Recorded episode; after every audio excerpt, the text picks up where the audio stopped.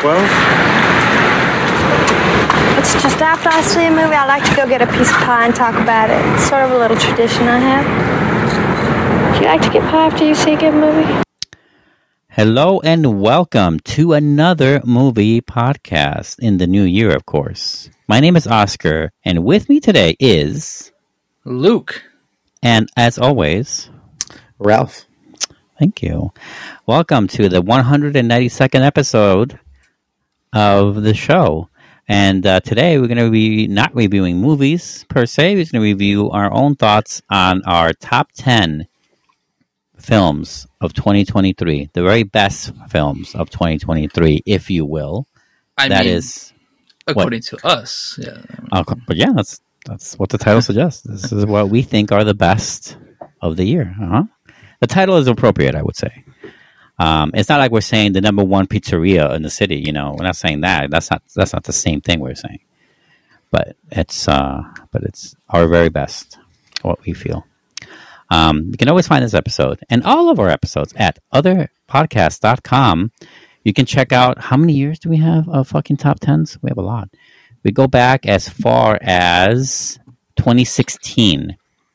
Um, obviously, we've done more on our old podcast before that. Not just you know, let's not forget that. But we have uh, we have uh, top tens from before up to that point. Um, and we have been in talks about um, updating previous years along the way as little bonus episodes here and there. We're gonna flesh that out in 2024. But welcome to 2024.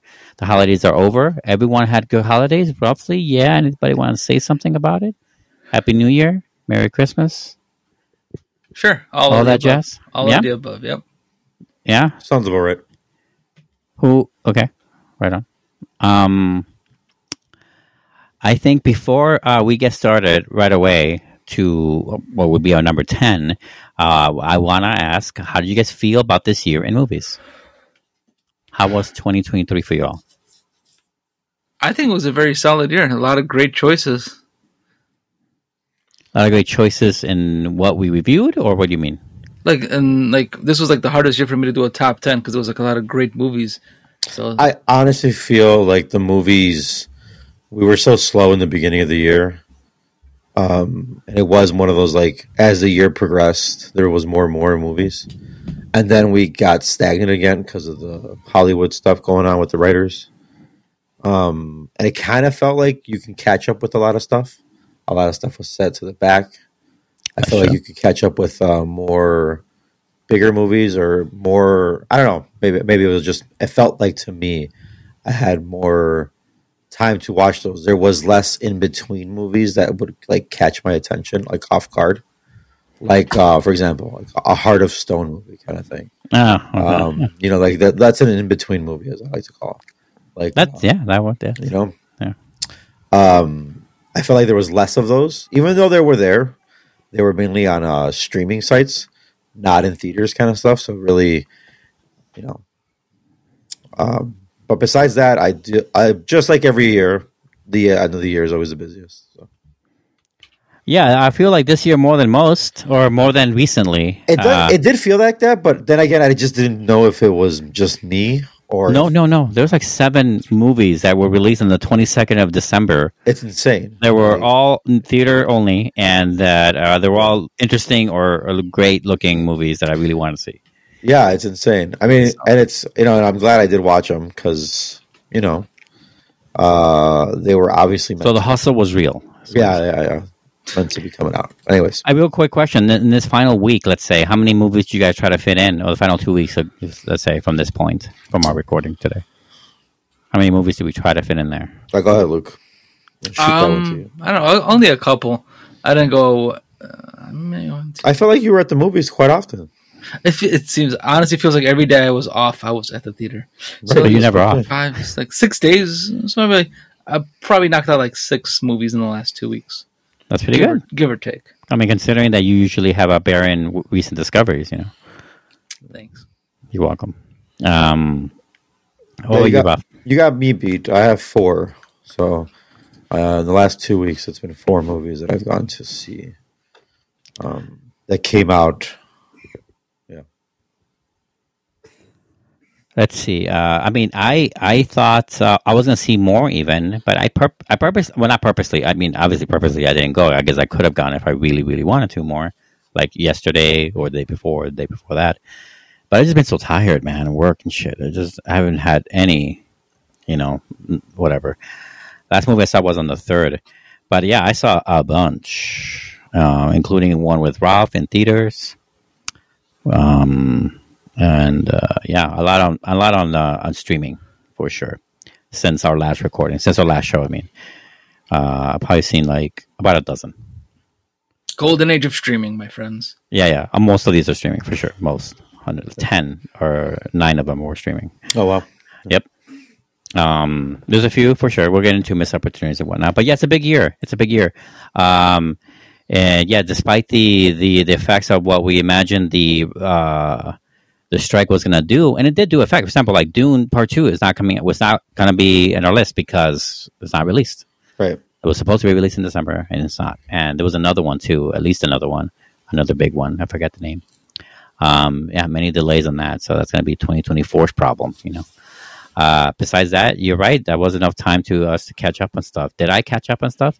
I mean, I did. I'm not gonna. I didn't ask you guys in advance to do this, but like I did the rounds of my biggest months of watching movies. Besides December, uh, October was a huge month. I saw a lot of movies in October, and June was a big ass month too. June, July, I think it was. Uh, those were my biggest times where I watched the most movies, um, new movies. Just counting new movies here, guys. Um, that was uh, those are big for that for sure. And uh, yeah, so it was a big year. I really dug 2023. What was your uh, final number? Do you have one? Yeah, I was gonna ask you guys that. Uh, do you, uh, let me pull mine up. Do you guys have a number? And did you guys tally that? I didn't Yeah. tally it. I have a rough estimate though. Okay, give me the rough estimate. That's okay. Mine's like sixty-five. 65. Okay. Was that rough? Uh, how was that compared to last year? Do you remember? Was that roughly what you Uh, said, or might have been? I can't remember might have if been. it was around the same or not. Yeah, it might have been around the same. Um, I'm at like, hold on. Uh, I just had it and it closed. I'm sorry. On Letterboxd because that's where I keep tally of it, and I did a horrible job this year. To be brutally honest with you. Same. Ask um, Luke. he took I it dropped No, no, no. I was through. adding. I was adding stuff like today. Um, like, and I was adding movies from like er, mid December. Um, anyways, or actually like early December. Uh, it says 92 movies for the year, but those are including movies that I haven't seen before. ever. Right, not not just not just new movies. Right? Yeah, I think if I did the math right, I'm at 62. I could be at plus four more. Mhm. I could be at 66. Yeah. Um, but that would be about it. So I'm gonna. ju- I will say 62 just to be on the safe side. Okay. Okay. What about you, Luke? Uh, so I looked at 2022. I only had 58 movies. Okay. Sounds a little right. I 2023, I ended up with 85. 85. You really, I remember we talked about this. Oh, yeah, because you were here, right? We were talking Yes, about it here. we watched the my first discovery of 2024. What did you, what did we watch together? Oh, we saw The the, Raid. raid. The Raid. Redemption. Wow, remember that movie? Um, Yeah. I finally showed him the Raid, his own movie copy of the Raid, I should say, his own Of version. course, yep. Right, of course. Um, because I was super tired. I was like, let's watch something short. I'm like, oh, the rate's perfect. Sure. You know, there was a couple movies, and I'll and I'll, we'll, we'll get to it later, where I didn't see, even though you guys own them, and it's because I just don't look at your movies. Because that's like you're not like you know, I like I look at streaming. I'm like, oh, I'll watch something on there, but your libraries isn't one of the things I look at. You should just include it because we do have a. So, sometimes I do. Sometimes I usually I end up looking at yours, Oscar, Mm-hmm. because I know at least you've seen your movies. Um, yeah. Yeah. yeah. So, so Yeah, I get it. Um, uh, there's actually an anecdote, an anecdote for that, but we're gonna move on from for a moment. Uh, I saw, um, I I broke my record in the last since COVID for sure. Broke my record. I've been always hovering in the 90s. Uh, I'm at 130 for 2023. oh wow, Jesus. 130. I counted it today. Uh, like 20 minutes before we jumped on. Well, you know, if you were anywhere near Two and a us, I- movies. if you were anywhere near us, I would say then you're not doing your job right. So, True. If I were anywhere near you, what do you mean? yeah, if you were anywhere near my number, like Oh no, yeah, that'd be bad. right, Um, I I would be like, but I mean, if you're slacking that much, I could go easily thirty. Like, right? Don't please do not. slack. no, no, I'm not saying I would, but what I'm saying is that I Yeah. I thought I put some decent effort because you know I, I love watching sports so that takes up a lot of my time. It must be, yeah. Like today, I could have watched three movies, but I had to watch football. So, um, also, I'm, I'm exhausted. I'm you watched- exhausted. No, you no, watched could enough football to cover three movies.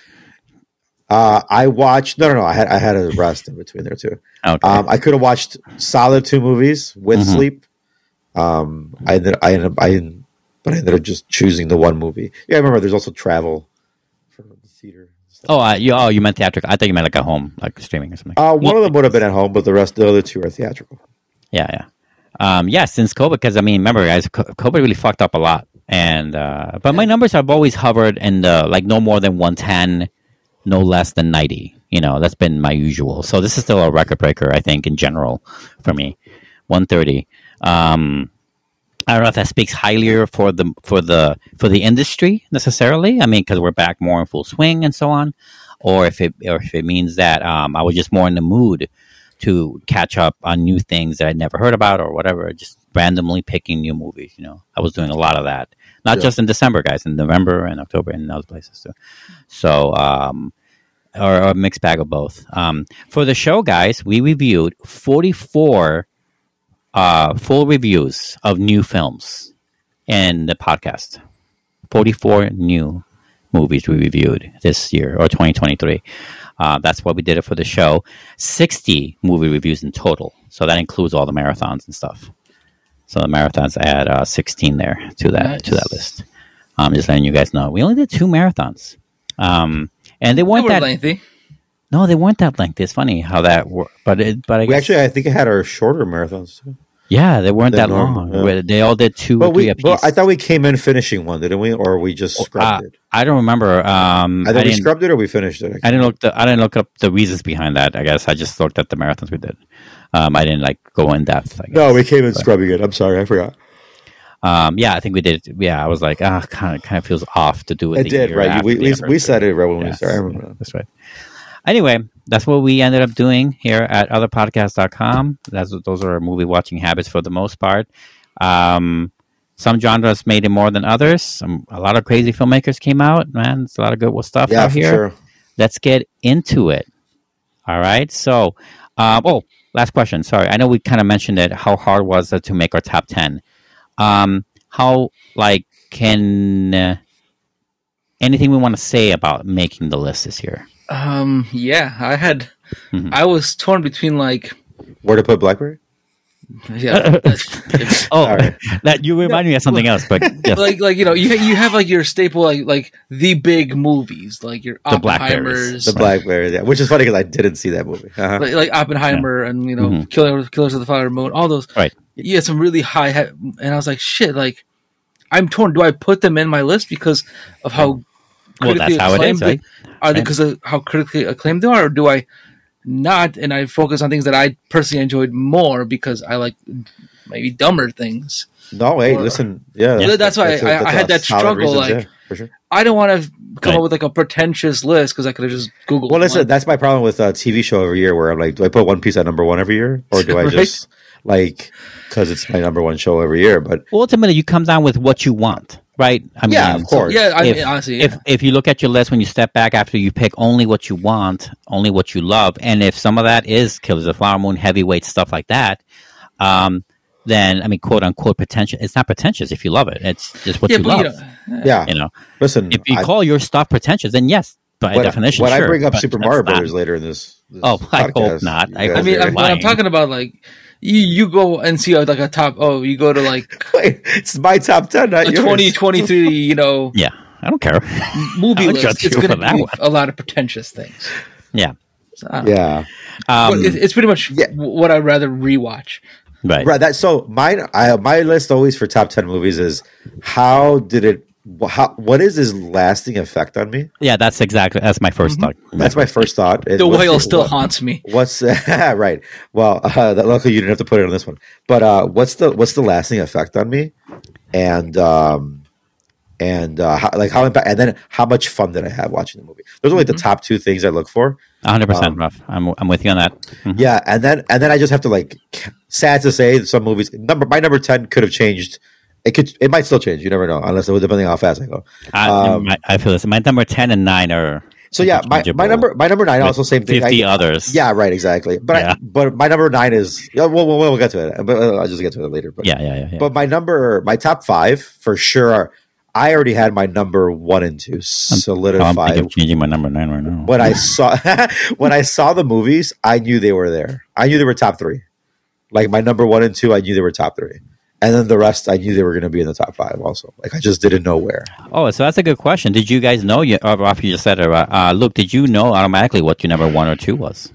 Like, was it was that clear? Like like, right, like, like last year, like, everything example- everywhere all at once was so clear to me the whole Right. year. Right, exactly. Right. Yeah, I- and I feel like BlackBerry is like that for for for Luke. I could be wrong, right? But I mean, it did feel like your number one was like, well, the the movie to beat for you when it came out, and it's because because how you were, Yeah. you know, like How you on were its cock about I it. So, yeah. champion it. Yes. Yeah. Right, no, yeah, right, yeah, yeah. So like, so I, I figured that's your number one, and that's the one to beat, right? As it came out, and you're just like, that's the one to beat. So Right. there's many movies that came in between BlackBerry and now, and then now, right? So many. So Right. many, right? So that's why I'm like, did it stay as your number one, hmm right? Because like I had a movie that came out, and I was like, oh, this is my number one right now. And is it did it stay as my number? My top three were fairly pretty consistent. Yeah, I Oh, mean, they I were. figured, right? So. yeah. No, mine wasn't.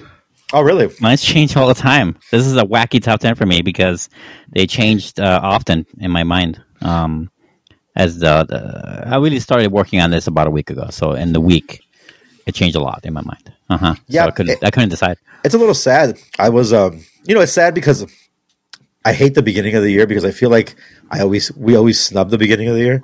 It's Uh, easier. s- yeah. It is easier. I do have recency bias in my like six through ten for sure. But We're, all victims. We all can be victims. yeah, but I, you know, the thing is that I think about it, I go, and I know those are in the front of it because the recency bias of it is. But when you think about it, like, do I even remember that, or do I even? I can't remember that movie that often. Do I go back to it? Some movies are like I have to go back to you because I obviously know you are good or real or great, right? Yeah. Um, I just need to remind. I need that gentle reminder because it's been al- almost a year. To be brutally honest with you, since I've Yeah. seen the movie, you know. Yeah. So Exactly. it, do, it does suck for those movies, you know. I, I bring up like Creed three or something, you know, where yeah. I forgot that was this year. I looked it up. Like, oh, it was this year? Dude, I thought I that was, was, like, last year. 'cause surprised. it's I was like also my, thought it's it my was- first movie of the year, and I was like, "Oh, that must be a last year movie." And then I looked, I was like, "Nope, that shit came out in 2023." I was like, no shit. Yep. I mean, technically, it is a last year movie because we're in 2024. Oh yes, you're right. Right. You're right.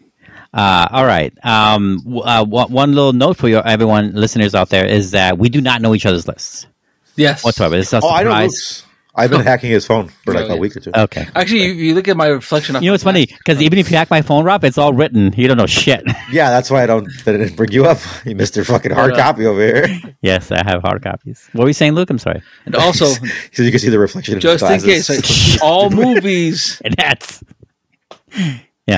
have to come out, or we have to have access to them in 2023, right? right. So uh, there are a Wait, few hold on, movies, for example, for example, like oh uh, yes, this is, yes, yes. This is a major movie coming out that's coming out in a couple days from this recording. It sucks. I can't even fucking watch it in time. It's a Zone of Interest, for example, which everyone's know what that hailing is. As end of the year movie, but it's not even coming out wide release until the eighth, I think, tomorrow, uh, or soon, very soon. Um, and that's a movie made by the guy who did Under the Skin. Really excited for that movie. Under the skin. Yes. So that'd be a, that Oh, might be on your movie. 2024 Oh, list. Yes, that could be in my 2024, list. that's how we would Yep. include it. I Right. remember uh, not last year, but the year before, I added a movie that technically came out in the year before that, Yeah. uh, that people, that critics included for that year. But for me, nope, it came out in January. So right like, there, and there, I and I think there's another included it movie in also that top like 10. uh, we do foreign movies like that also. like, yeah, foreign movies are a lot out, of victims of this. like- right, Mhm. right, right. So, for example, like Godzilla minus one technically came out a year before that, right? Or Stuff like that, Or something yeah. like I that. think uh, Suzume, right? as Suzume well. is a perfect example of that. Right. So that came out this year. No, but in Japan it came In out. Japan, it came out in 2022.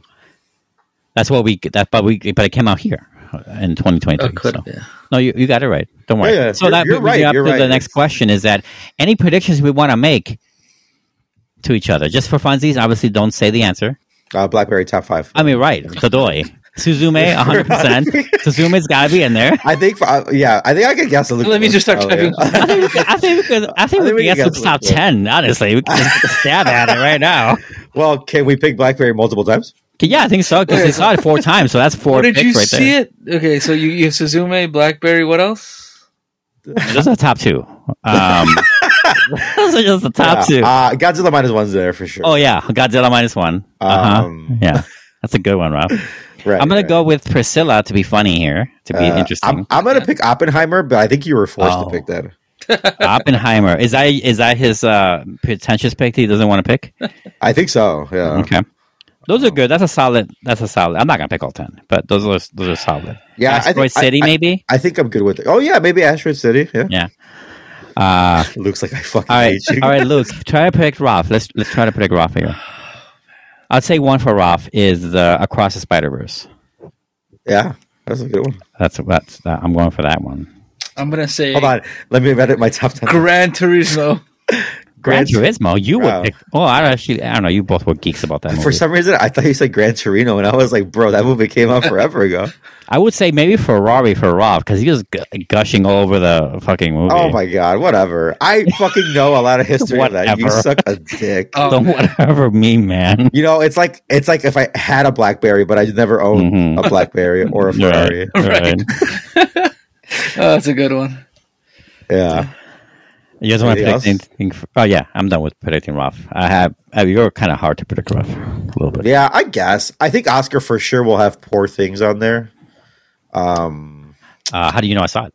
I think American Fiction. we were in the theater together.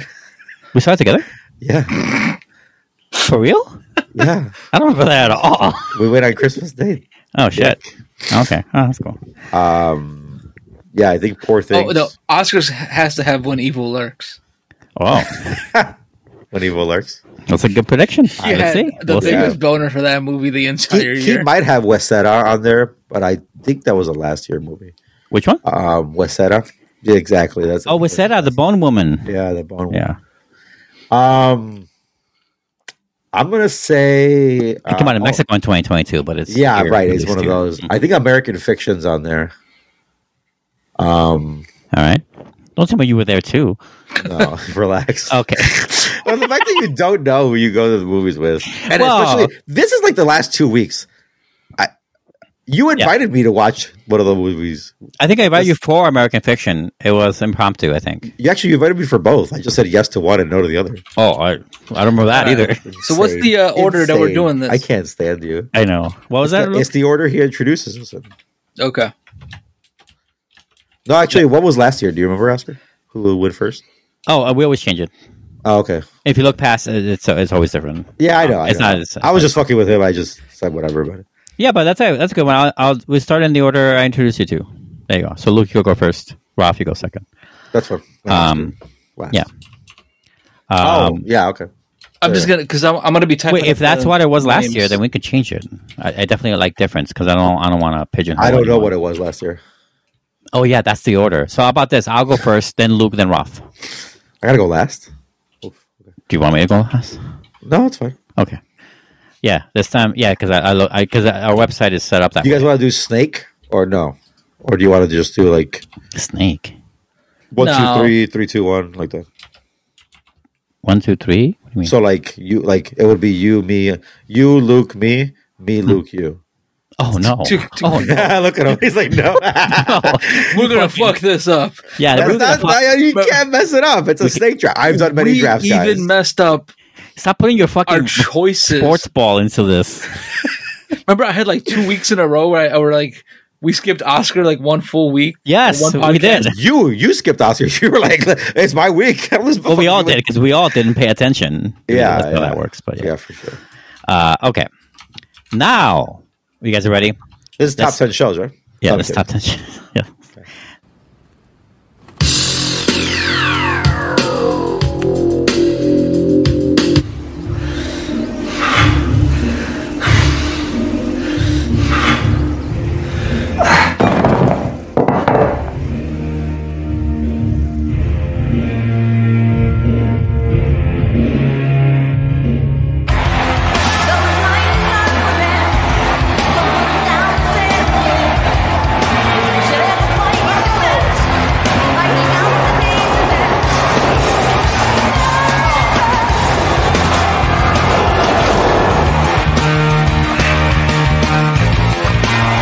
Get into for real our top ten films, the best films of 2023. Uh, we're gonna start off with who again? You. Me. That's right. No, I, I, I was playing. I was playing with that. I know the answer Okay. to that one. God. All right. By the way, my number ten It's air. It's got Is- air. it is a film that we reviewed on the show. So we've all seen it.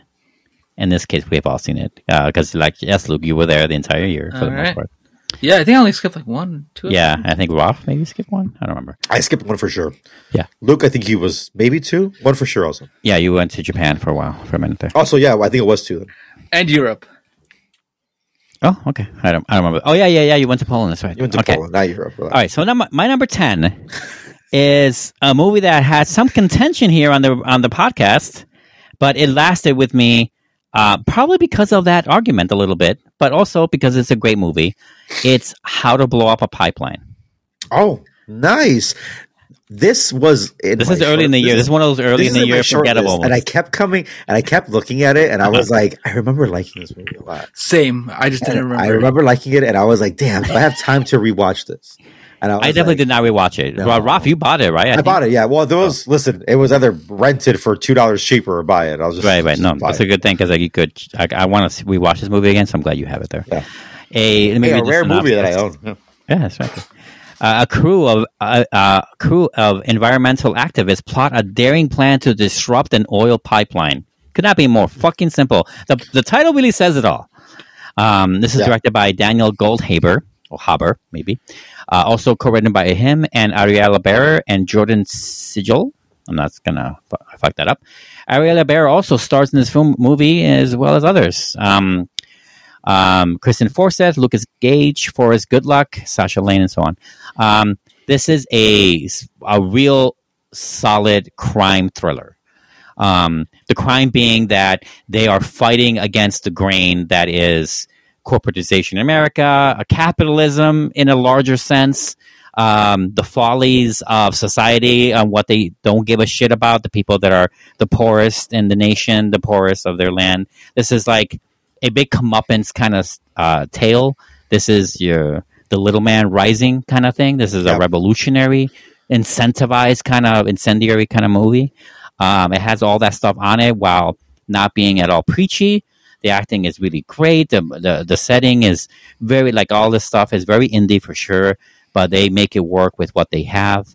And there's some real good tension in this movie with that fucking barrel of drum, with a broken foot that comes into play, with someone coming in and you know trying to like you know the cops coming in at the wrong time. A lot of tension in this movie. It's a really solid thriller. Uh, I love the setup and the payoff. I love the ending. I love talking about the ending. I love how it it rises a lot of uh, controversy, you know, with what they're trying to do and what they succeed or maybe not succeed. Um, it's a fun movie. I'm not gonna spoil it here. Uh, came out way earlier in the year. I think it was like a March release or April, and uh, I'm so glad I saw it. And we reviewed it on the show. Check it out, everyone. It is How to Blow Up a Pipeline. My number ten. Excellent film. I love that movie. Luke, you're gonna you're gonna be next here. All right. Hit us with your number ten. my number 10 is Shortcomings. Don't know this one? Shortcomings follows a trio of young Bay Area urbanites, Ben Tanaka, Miko Hayashi, and Alice Kim, as they navigate a range of interpersonal relationships while traversing the country in search of their ideal connection. The directorial debut of Randall Park. Randall Park. Why do I know that name? I mean, he was in like Marvel movies. He was the Toad, wasn't he? Toad. Toad No, in X Men. no. Who was he? No, no, no. He's um, what's it called? Uh, what, He the guy uh, who uh, the guy who makes fun of with uh, uh, Ant Man. The guy who uh, banters with Ant Man. Yeah, the cop and the, The ant cap. Yeah. Oh, okay. Uh, the Asian guy. Wandaverse. Yeah, yeah, and Wandaverse. oh, yes. Yeah, yeah. Okay. So this is uh it's pretty much a rom com in a nutshell, and I really enjoyed it because Ben Ben's character you're supposed to really kind of hate this guy. Yeah. I really like him. He's a he's uh, You would. I know kind of You like a would. he's kind of like lazy, not really devoted to his relationship in a way. Yeah, he has a thing where he only likes to like date. Uh, he has like an Asian girlfriend, but he really has like a thing for white girls, and, which is really weird. But then like his girlfriend moves to another part of the, the country. He's kind of conflicted. It's uh, it was a really good one. I really enjoyed it. And then you have like uh, what's her face? Uh, Sherry Cola. She's freaking hilarious in the movie, as she always is. Yeah, I, I'm trying to find. I'm trying to find this movie honestly right now. Becoming extremely difficult. What was that? Apparently, Siri decided Si- to say something. Siri acted a damn fool. That's what it is. So I'm trying to double check something because I thought he didn't. He did he not? Uh, maybe he only wrote it. Oh, you know, he didn't direct it. He co-wrote uh, "I- "Always Be My Maybe," which I thought was his first film. But you're right. Oh, it's not. yeah, He wrote it, but he or he co-wrote it, but he didn't. And he stars in it. Of and he stars in it. Yeah, Uh, that's Ali Wong co-starring movie. I haven't seen this one at all. Where was it at? she co-wrote it too, right? They Um, this together. was just a random movie I saw the trailer for, and I was like, "Oh, I gotta find that one." I, no, this is written by someone completely different, but he does. yeah, this is actually No, based meant off the uh, a graphic Oh. novel. This is pretty cool. I kind of want to see it. You know what? I remember you. I love Sherry bringing Cola. She's from Joyride, right? Yeah, Yes, she is. Yeah, we saw I that. remember you didn't we? bringing It it actually, it came out right around the same time Joyride did, or because I saw it right afterwards. So like a one-two punch for that actress. What were you saying, Ruff? No, I remember him bringing bringing up the movie when he saw it, Yeah, and he had mentioned that, it, and it sounded cool then too. Yeah, I yeah. just it was one of those like, Yeah, it's oh, is, it probably still one in- of is it still in theaters? No. yeah, yeah. It's And- eh, one of and it was just like if you didn't see it that weekend or the yeah, you're right. Yeah, Yeah, I completely all missed it. Yeah, As soon as I get the chance, I'm gonna buy it on my iTunes. I'm sure I'm surprised you don't have it. a rom com. Luke, your number ten is a rom com. What are the chances? I like. You're not a big rom com guy. what a changed man! I'm not. Okay, if it I- isn't, if okay, it isn't Adam Sandler, bought it's it. not going to be in it. I bought it. He's like, I bought it right now It's on as we iTunes. speak. You just bought it now? Okay, Yes. great. I can watch it. All right, great. I will come back- We'll come back then and give you the review. Yeah, exactly. Sure. And I'm, I'm curious. I'm curious. Solid number ten. Anything else? Sorry, I don't know if we, we interrupted you halfway through that. No, Um, no, no, definitely just. Uh, right on. All right, it's a great number ten. although then, I do, I do love Ben's character Ben is a cinephile in this movie, so you might enjoy that. I, I mean, yeah, that's Who works kinda, at an art house movie theater? Yeah, of course. Yeah, that's Somebody. sounds like Right. sounds like for me. All right, Ralph, on to you now. Your first pick here, number ten. Yeah, my number 10 is a uh, comedy sci fi movie. Hmm. Okay. Okay. That came out in the summer. Uh, have you guys guessed it yet? The we creator. reviewed it. comedy sci fi? The creator. Asteroid City? Uh, did, did Asteroid City come out in the summer? Uh, around day, like late summer. Guess. No, this is uh, They Clone Tyrone. They clone Uh, Tyrone, right? Okay. Yeah, so this is uh, the quick. Uh, this is directed by uh, Juel Taylor, uh, written by two people, uh, Juel Taylor and Tony uh, Rettenmaier, um, starring a ton of people: uh, John Boyega, Jamie Foxx, uh, Teyonah Parris, who also did like a, a couple other movies that year, uh, David Alan Grier, Kiefer Sutherland. It's uh, you know predominantly black class, uh, black cast um, with some uh, sprinkles of white, as I like to say. Uh, this is a series of eerie events thrust into an unlikely trio onto the trail of a nefarious government conspiracy hmm in this pulp mystery caper, as it says right there.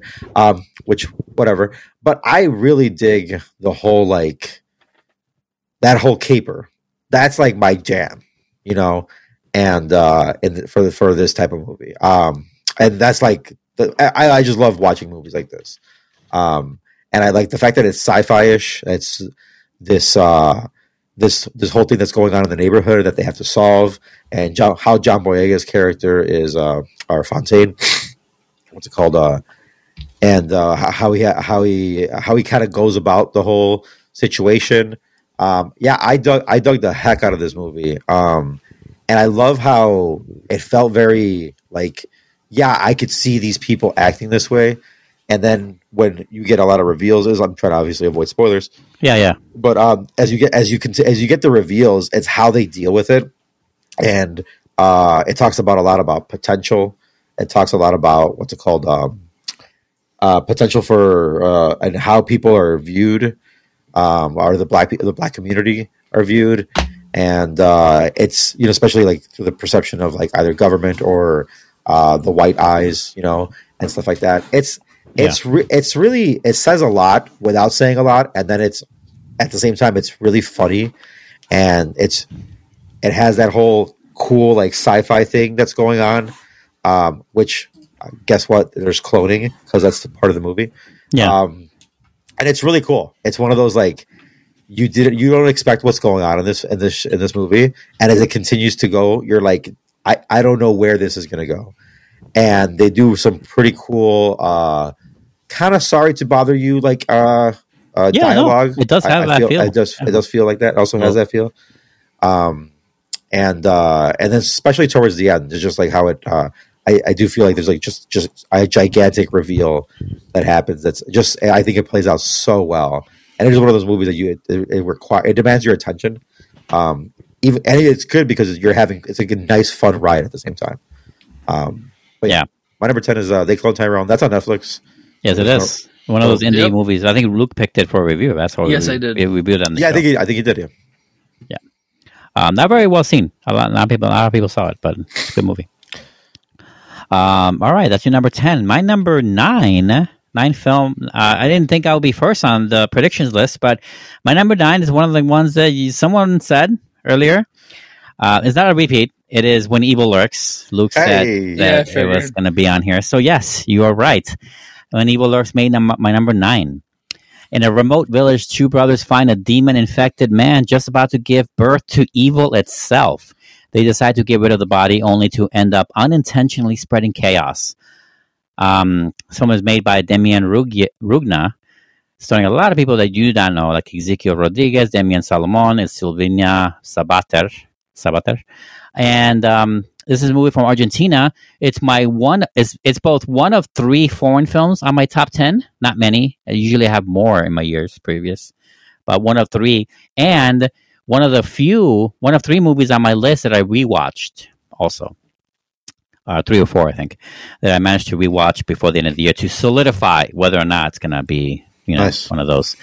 And it is, man. This movie is talk about uh, my favorite genre this year is horror. A lot of good, a lot of bad movies too. A lot of bad horror. Let's not let's not forget that. There's a lot of bad movies. When Thanksgiving comes up on my list, I better not, but uh, we'll see. I guess I'll have to suck that up and not Oh, say boy. anything while you talk about that one. Anyway, um, but horror really came and stepped up a lot this year for me, and for a lot of people out there who people who saw not just this movie, but for example, like No One Will Save You and other ones like that.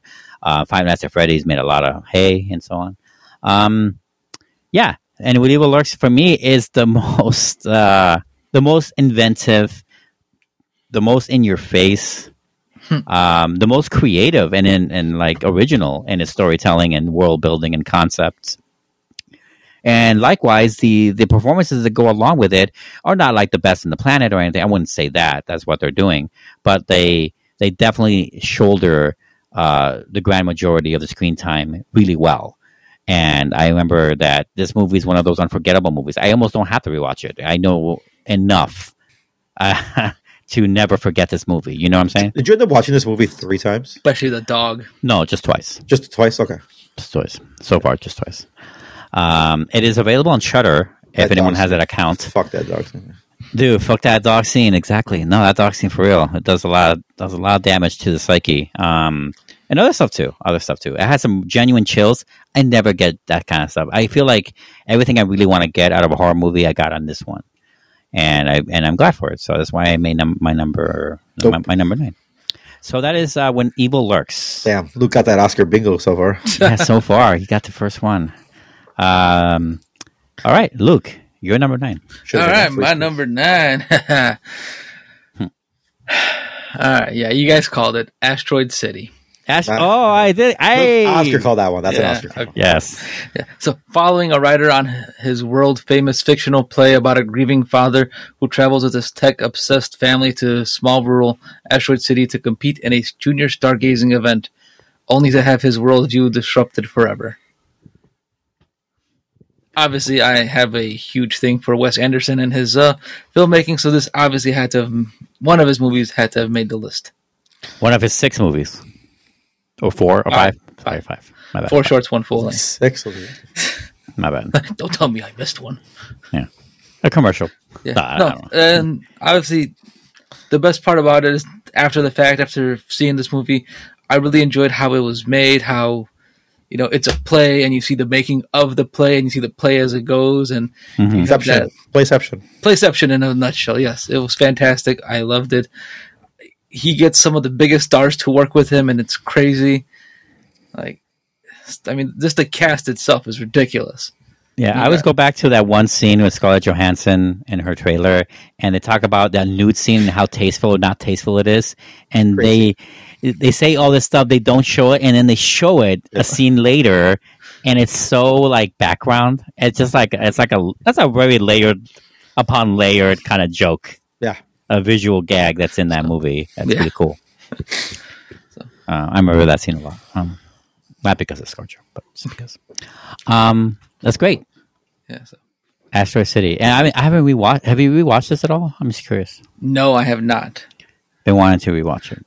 And I, kind of want. I think there was like some deleted scenes. I think they were mentioning, and Hmm. I kind of want to see those. Yeah, me too.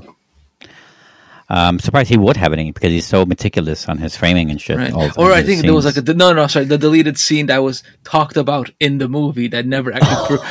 Oh, that's even that's even worse. That's but that's something that that you could make as a fun extra. yeah.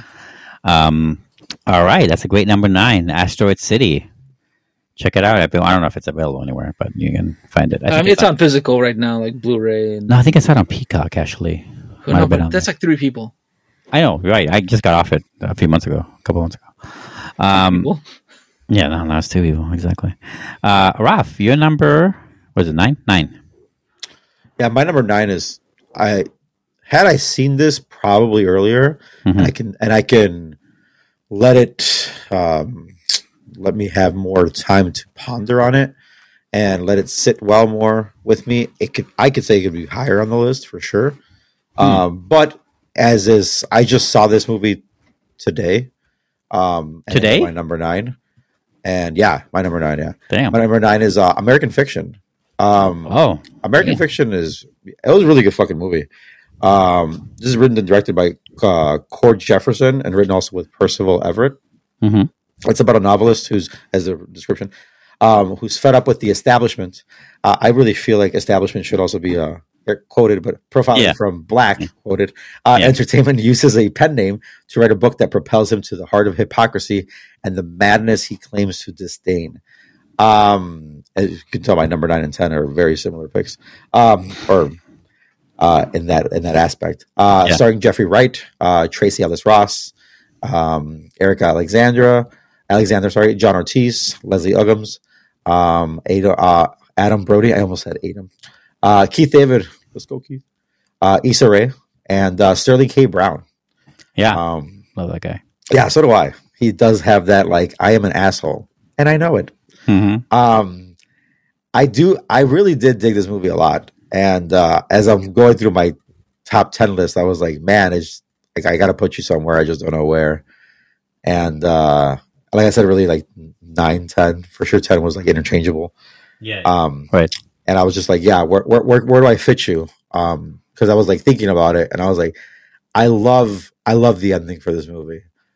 I, I really do. I really do. How I love how it ends and how it kind of wraps up and what it's saying about just overall the message, and um, just I I I do feel uh, they call him monk because his name is uh, Thelonious, right? Yeah, um, like the like the famous jazz. Um, Correct. Right. Right. Well, right. Well, you would know, right? Um. Uh, right. Well, Wow. You watch Posh. oh, okay. That's I thought you meant because I was old. Well, That that, too, older that too, but yeah. Uh, yeah, they call him Monk, uh, Thelonious Monk, and he uh, he's very uh, he has this like way that he feels people like how how he feels people should perceive things, right? Yeah. And uh, and it's it's funny because I feel that way sometimes too, where you're just like, what are you doing, or how do you how do you not see it this way, or you know, and stuff like that. You put your you put your own person uh, or you put your own feelings and thoughts on somebody and it sucks because uh, it means that you have expectations of people, right? And then, uh, or you feel like they sh- should uh, be better, or whatever the case is. Um, and there's a lot of that on his aspect because he is, he feels like he's the smartest guy in the room or the most learned for sure. Um, and at, at some points, yeah, he is, but at the same time, he's not playing the game. And when he starts playing the game, it works for him. Uh, he's yeah, he's he's just he's playing for him. He's playing himself the whole time, and it's not working for him. And then once he starts playing the game, and he f- figures out the rules of the game, and you're like, oh wow, this is actually really easy. And it sucks because it, it's everything against that what he wants to do in life, and that's really shitty. But at the same time, the amount of things that he can do, or he, the amount of money he can make, Mhm. the amount of notoriety he can receive, um, is it is it done in the way that he would ever want? No, and it eats away at him, and it, it just it just it crushes him to know that his best isn't good enough for the world, or the world won't accept his best, but what he considered his worst is the best is what the world will be the best for him, and it's like they see that as his best work, and it's insane because. And it's this. It talks about how white culture, white people see black culture, or just see black people in general, Right. and how they want to and it's very woke uh, uh, of today's age and it's what's talking about a lot of like how just and the, just the beginning of the movie sets it up with um, they're doing a uh, what's it called uh, a white girl is is in his classroom complaining about uh, having to read the word the n word in a Oh book yes. And she's offended for that for black people and he's like well don't worry about it i'm black and i'll let you like you know yeah, that was early in the film. I it love was like, that. It was like the Like first the five first- minutes of the yeah. movie. Yeah, yeah, I would. I- I feel like I would react just like him. Like Jesus Christ! Like yeah. it's the and title right, of the and- fucking yeah, story. exactly. It's the title of the story. Like and he, and he, you know, he answers it very well. Very, very No, I well. think he did a good job. He And wasn't like immediately flying off the handle. no, he wasn't. He was like, "We're all adults. We can, you know, we all know what it means. It implies it's different." And he explains it so so well thought out, you know. And uh, she still not understand. She still doesn't get it. And he's She like, doubles down. Yeah. like what do you like and then it's just like you can see the rate you can see why he's mad and it's and that really that really uh tells you just what he has to deal with and what, what basically like black people have to deal with or any person of color Yeah. has to deal with and here in the united states um and it's just like all of these things that what hollywood likes what uh the what's it called uh american culture for likes to highlight for black people. Um, and it's, it's just insane to watch. And it's a really fun ride. Um, and it feels also very like very real really cool story a really cool black story. Um, and uh, and i love there's there's one scene that he's watching uh, i don't know what channel he's watching but they're highlighting black black movies and it's all the big Oh black God. movies They're real movies too. they are they're Yeah, all they are. real movies yeah and it's just so funny because All like gangland as- as they're- right, right shootings and as they're, as they're, as they're and- showing them, Yeah. it's like, man, you know what? Those are the movies that they only like to. Those are the things that they always like to bring up. Is oh, did you have a, um, did you have a, uh, as a, a single black mother, you know, girl raising raising a family to adversity. Right, right. Uh, as uh, what's it called? Were you in a gang or you you made, Or is it a slave story? East Right, LA? Is it a slave story? Right, and it's like, did you did you hit the tropes? Oh, cool, Yeah. right? How how did the white man hold you down? Oh man, and you made it through that? That's crazy, you know. Yeah, right. You're, you're you're so brave and powerful, and I love how what it says about that. Um, I love his pen name. Uh, I love it. It's such a such a cool story. Like I said, I wish I could. I, as I talk through it, We're gonna call it fuck. it's that's so great, and it's I I just I dug this movie so much that I I wish I saw it earlier so I can let it settle more, so I can have more to Mhm. think about it as I'm going through it now. I just like it probably make my list a little higher. Um, I don't know, like I said, I don't know where, but uh, yeah, my number nine, American Fiction. Uh, go watch it. There's no reason why you shouldn't. It's uh, it's a really cool Black American story. Yes, and I'm glad it's making the rounds well, and it's uh, still in theaters, I think. So check it out, guys. yeah, it's still is. hmm That's your number nine. Now we're on to our number eights, right? My number eight is a comedy, a high school comedy. Huh. It's a movie that I don't think you guys have seen. I know you have heard of it though. It's called Bottoms. No, I didn't see this, but you did recommend this watching this movie. Oh man, this movie was uh, one of those random Tuesday. I'm just gonna watch this movie, see what it's about. Knew nothing about it going in, so that's even better for that reason, I guess. It is a raunchy as fuck modern um, high school comedy. Two unpopular queer high school students start a fight club to have sex before graduation. That is the the premise of the film, which sounds like uh, almost every premise of an '80s high school uh, raunchy comedy kind of thing. But there's so many twists and turns. This movie is um, Fast Times at Ridgemont High, although that's more that's also serious. I mean, I would say this is much more capital C comedy, right? So I'm trying to think of a better one. Um, it's uh, uh, what's that one with Porky's? Um, no, that's not Porky's. Not, it's not Porky's. Not right either. But let's go with Porky's. Porky's meets. Um, sorry to bother you. That's what I kind of called it. Okay. Uh, it's very like very strange, Yeah, and it goes to a lot of places. Also very hard hitting with the social commentary and the status of a lot of problems going on, uh, like jock culture, like uh, queer culture, and how it clashes not just with jocks but with everyone, and how they clash with themselves all the time. This film is uh, written and directed by Emma Seligman, co-written by Rachel Sennott, and Rachel Sennott also stars in the film. Um, should be said, um, one of the two stars, and Ayo Edebiri is the co-star of the film, who is uh, the lead actress in The Bear. So Oh, nice. she she can play a high school act, uh, high school student completely convincingly. She was so, so good, in fact, that I almost didn't recognize her. I'm like, is that the fucking chef? Um, and it is, of course, because she's completely playing a different character Okay. and I really liked her in, in both both of these projects. This movie is fucking bonkers. It is insanely bonkers. I, I can't even, you know, uh, it has a cr- lot of crazy one-liners that you've never heard of before. As a, it never is quite predictable to where it's going to go. It's very crude. It is uh and brutal in some ways too. Um, in the in the comedy, it really fucks you up a little bit in that way. Definitely don't go in if you feel like you could be offended because I think that's part of the point. Um, like one of my favorite lines is uh, you may be a black republican but you're still the smartest out of all of us or something like that. Um, which is a funny sentence.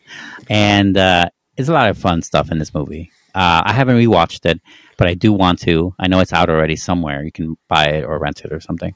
Um, it's uh, streaming on mgm who has that nobody has it What?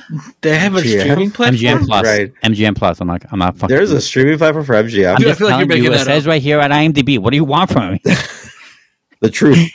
that's what it says I don't think we can handle the truth. Um, crazy movie, bonkers movie. I do recommend it. You all will have fun. This is definitely like if you can watch in a group, that'd be great. If not, you'll still have fun with by yourself. So check it out, guys. It is Bottoms. It snuck up on me. One of those sneaker up m- movies.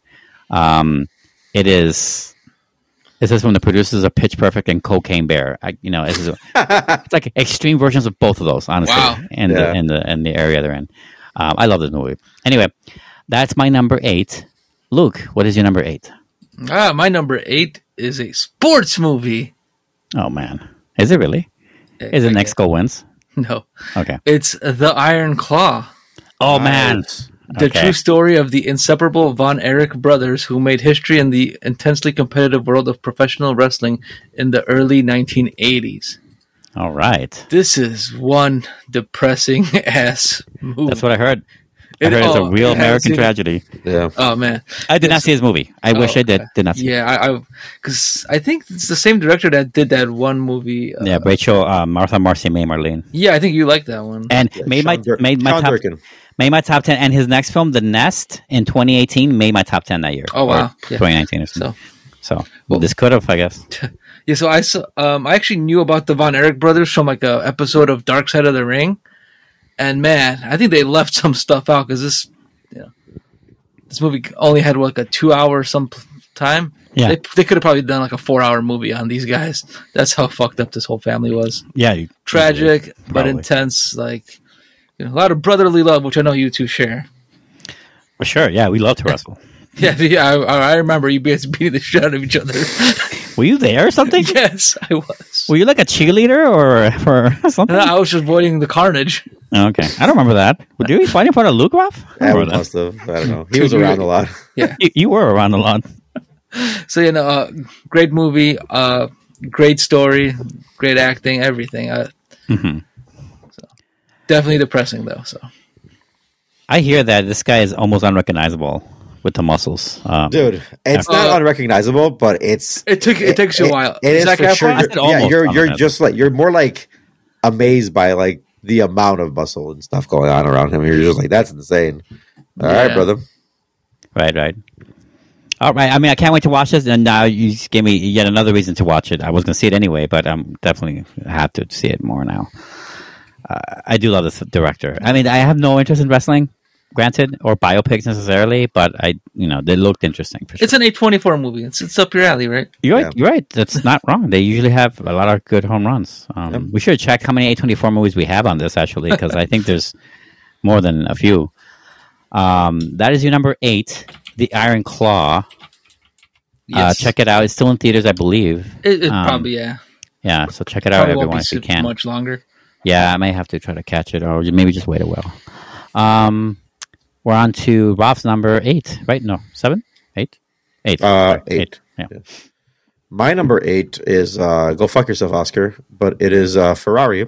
Yeah, I, I guess that. Uh, yeah, And you a fucking sports giving motherfucker. it's in the bingo, right? Yeah. Um, this is and listen, it's funny because I just know about his life. I just know about the guy. You, just, you were like chuckling to yourself, like, "Oh yeah," I'm like, "Bitch, we don't know what you're thinking." Like, I don't know What's so important. Like, it's like, "Oh, they got this right." I'm like, "Bitch," like this. yeah, they did get that right. Right. He's a guy. So this is uh, Michael Mann's uh, Ferrari, right? Um, Yeah. I think it's based on the book because I think it's uh, Troy Kennedy Ma- Martin and Brock Yates. I one of them is I think the book or whatever. Yeah. um, starring uh, Adam Driver, uh, Shailene Woodley. Um, uh, there's Yeah. some, Penelope some names Cruz. that I'm going to say about his stuff. Yeah, Penelope Penelope Cruz, fucking way to go, Penelope Cruz. She's aging like wine, Um, bro. Yeah, bro, fucking like a fucking fine wine. Holy shit. Uh, Giuseppe Fe- uh, Fest- uh, Festinese, Alessandro Cremona, uh, Derek Hill. Funny. Anyways, um, it says set in the summer of 57, uh, 1957.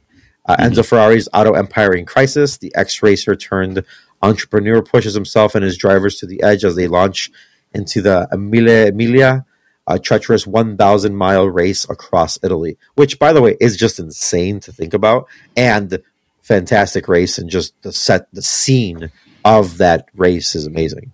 Um, super famous turn, super famous, uh, what's it called? Uh, set pieces. Anyways, uh, I dug how on point, and I know Adam Driver, um, you know, very stoic. Um, they like to put him in those type of roles of like, I'm very uh, angry or I'm a kind of person, right? Um, I feel like he's almost Like Marriage Story. I, yeah, right. I feel like he's like always typecasted. Like one. you're in an angry role. Like no shit. like okay, um, but but you know, but but you're still sensitive. Oh, okay. Uh, so yeah, he's uh he plays he plays Enzo, which obviously leads.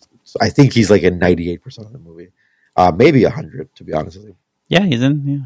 Yeah. um, obviously has to run uh, run the, th- the whole thing. But he's this is a pivotal time where if you've and you guys have seen Ford versus Ferrari, this is when Ford actually wants to buy them out also, and like they're at the point where they're they're not they're hemorrhaging money because they're so tailor made to things. I mean, and you see it in the movie. He's talking to somebody, a king of something or whatever. He's trying. He every car is custom made, um, every car. So like that matters because eh, he they can only make so many they can only produce so many cars so if you're it, it's very much like um, a rolls royce kind of scenario where every car is handmade Yeah. uh, that it's even though you make two of the same car they're all gonna they're gonna have a little bit different things because they're handmade so they're Uh, just gonna, there's this great line early in the movie where he's like, uh, "This company, it's not Ford, it's the other one.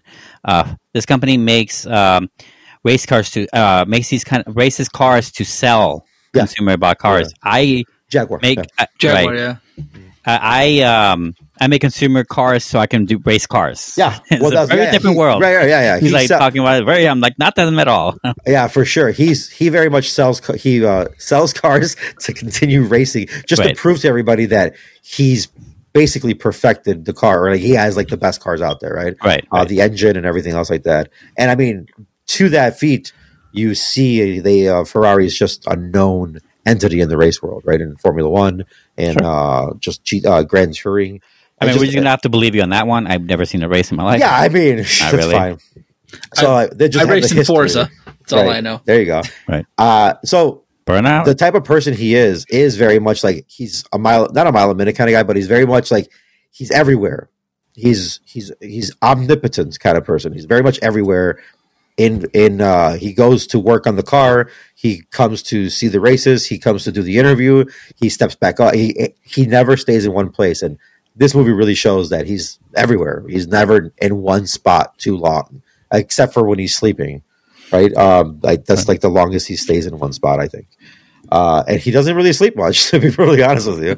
Yeah. Uh, Well, so that's where I was wife, like, at least. those things, right? Exactly. But, uh, Um, those things are very are very much what's it called? Uh, like he every every race that he starts off with, most people stay with the race and they just watch the whole race together, or they last as long as they can. Like a Le Mans, the twenty four hour race of Le Mans, you would stay there for the day. He doesn't. He leaves. I got shit. He has shit to do. He will come back. Like yeah. and he's like, I'll be there. later. I'll be there for the for the finish line. And he's he's so into it that he's kind of like the coach. but He's the owner, but he's the CEO and he'll co-CEO. Like, and it's just like he's doing so many things. He's got so many hats. Um, and I think they did a really great job in showing how just dedicated he was. Uh, and then obviously having his own life in the background and having to deal with his life and also feeling like a small town. And I feel like they did a really great job of it is a small town and in this small town they produce a lot of like big people as well um where there's like a the C another CEO of uh what's it called Maserati's there as Maserati, well, right? That's the one. right Mhm. Uh it's okay I got you for the cars and uh the uh so Ferrari and Maserati and they're like they're friends but they're enemies at the same time. They're very friendly with each other. They know each other. They they grew up with each other. Like it's just all these things that and they're all like from the same place. Uh and just ha- that adversity helps drive each other and s- push themselves further. Um, I think it, it shows a lot of stuff of, of like he knows he has this great product and he does everything in his power to make sure that he keeps the business. And obviously, we know that he ends up doing that because that's just history, which I didn't want to ruin for you, Oscar. And then that Right. one race towards the end that happens, and how he has to deal with through those adversities Yeah. of just accidents, you know, happening, freak accidents happening. That was such a fucking. That was a fucked up. Michael so did not what I- hesitate on no, showing they- everything he, there. He did not. So that that scene when I saw the trees and I saw the long thing, and I was like, oh, you fucking knew? oh, I was like, oh, this is this is Oh. the scene of the accident. And I was knew like, it cinematically when they cut to a boy. Oh, I'm yeah, wondering- yeah, that's a good Like, time. Yeah. I'm like, bitch, you're fucking dead. I don't know why you're showing me right now this fucking Yeah, kid, yeah, but yeah. they're fucking dead. yeah, there's there is that that for sure. That's like, all right, we're we're getting ready, boys. You know, Yeah. uh, I saw when I saw that that because that's a very famous. Uh, like I said, it's also in, in cycling. They do they do that cycling. Mhm. Um, it's a very very famous uh, strip of road. And uh, when I saw that, and I was like, "Oh, I'm pretty sure this is a scene when the when the car flips." and I was like, and I was, and I was like, "Oh yeah, I'm right." And I was like, "That's fucking worse than like what I've seen in like reenact like what's it called uh, videos or whatever that I've seen or whatever." And that's insane. I was like, "Oh my god, that's it's hard to watch." But Ferrari, uh, great movie. I thought uh, Adam Driver knocked it out of the park, and same with Penelope Cruz. Penelope Cruz, uh, just fantastic as well. Uh, she she plays Ferrari's uh, wife, or uh, Enzo Ferrari, uh, his wife, uh, Laura, Yeah. and uh, she looks so much older than Very Enzo, much. than Enzo does, but it also feels so Italian. Like they feel like that's so traditional Italian people that, and she's so uh, what's it called? She has like, even though they're obviously like very much estranged at this point, there she's still like, well, I'm obviously married to you, and I have all of these things. You know, we've built this life together. I'm not going to just fucking throw that away. You know, so um, it's a it's a lot it's a lot to unpack. So yeah, really good movie. That's Ferrari. It's my number seven. Yes, That's your number seven? That's your number eight. Eight. My Eight. apologies. Eight. I, am like, wow, that's wrong. my number eight. Number I, eight. I am sorry. You're going to your number seven. That's my fault. yes, yes. I am next here with number seven. Um, excellent that I guessed that one, Ferrari. Such a, I, you know, that day was very uh, fortunate, I guess, because uh, we, you were like, pick a movie, Oscar. Like, up, Yeah, I told like, that to pick I'm like, it's maybe the Iron Claw or Ferrari, and I went with Ferrari only because I know you like that. So, yeah. Well, I really. I mean, if I went with Iron Claw, would you be talking about Iron Claw right now? right. Exactly. Yeah. That's would you? My point is that would you have uh, fought uh, like found a way to watch Ferrari if we hadn't seen it that day? Yeah, I would have. Yeah, because the the harder movie to watch, and I told you this in text, was was Mhm. I think the harder movie to watch was Wire- Iron Claw because it had already been out, and Oh, Ferrari just came out that weekend. So I was like, Right, well, so- I have time to watch Ferrari. There'll Yeah, be more show times for that than Iron Claw, Right. for sure. So really, I was like, I was kind of hoping you picked Iron Claw because I was like, well, I'm going to watch Ferrari regardless. That's the movie that I'm going to Yeah. end up seeing on my own. Um, would I have pushed for it to see it in theaters? I could have probably held that back and be like, I'll watch it eventually. Hmm. That is a, that is the thing though, because I'm like, I know I'm going to see it eventually. I just don't know if I, I would have still tried to push for it to, to watch it in theaters. Okay. All right. Now, my number seven, and this fully cements that uh, for me, horror is the genre of the year. It is the movie I've seen the most this year. I saw it three times Scream. in theaters. Nope, it is Talk to Me. Uh, did you say Wow. Scream? Yeah. No, Scream Six, I think. Right, Scream Six or Seven. I forget. No, not that one. It is Talk to Me. This is from Australia, another foreign picture. Um, I mean, yeah, and we Right. also, I mean, technically, yes, yeah, technically, yeah. it is. yeah. Um, and uh, this is also one that we reviewed on the show. You can check it out, our review of that movie that I pushed so hard to watch.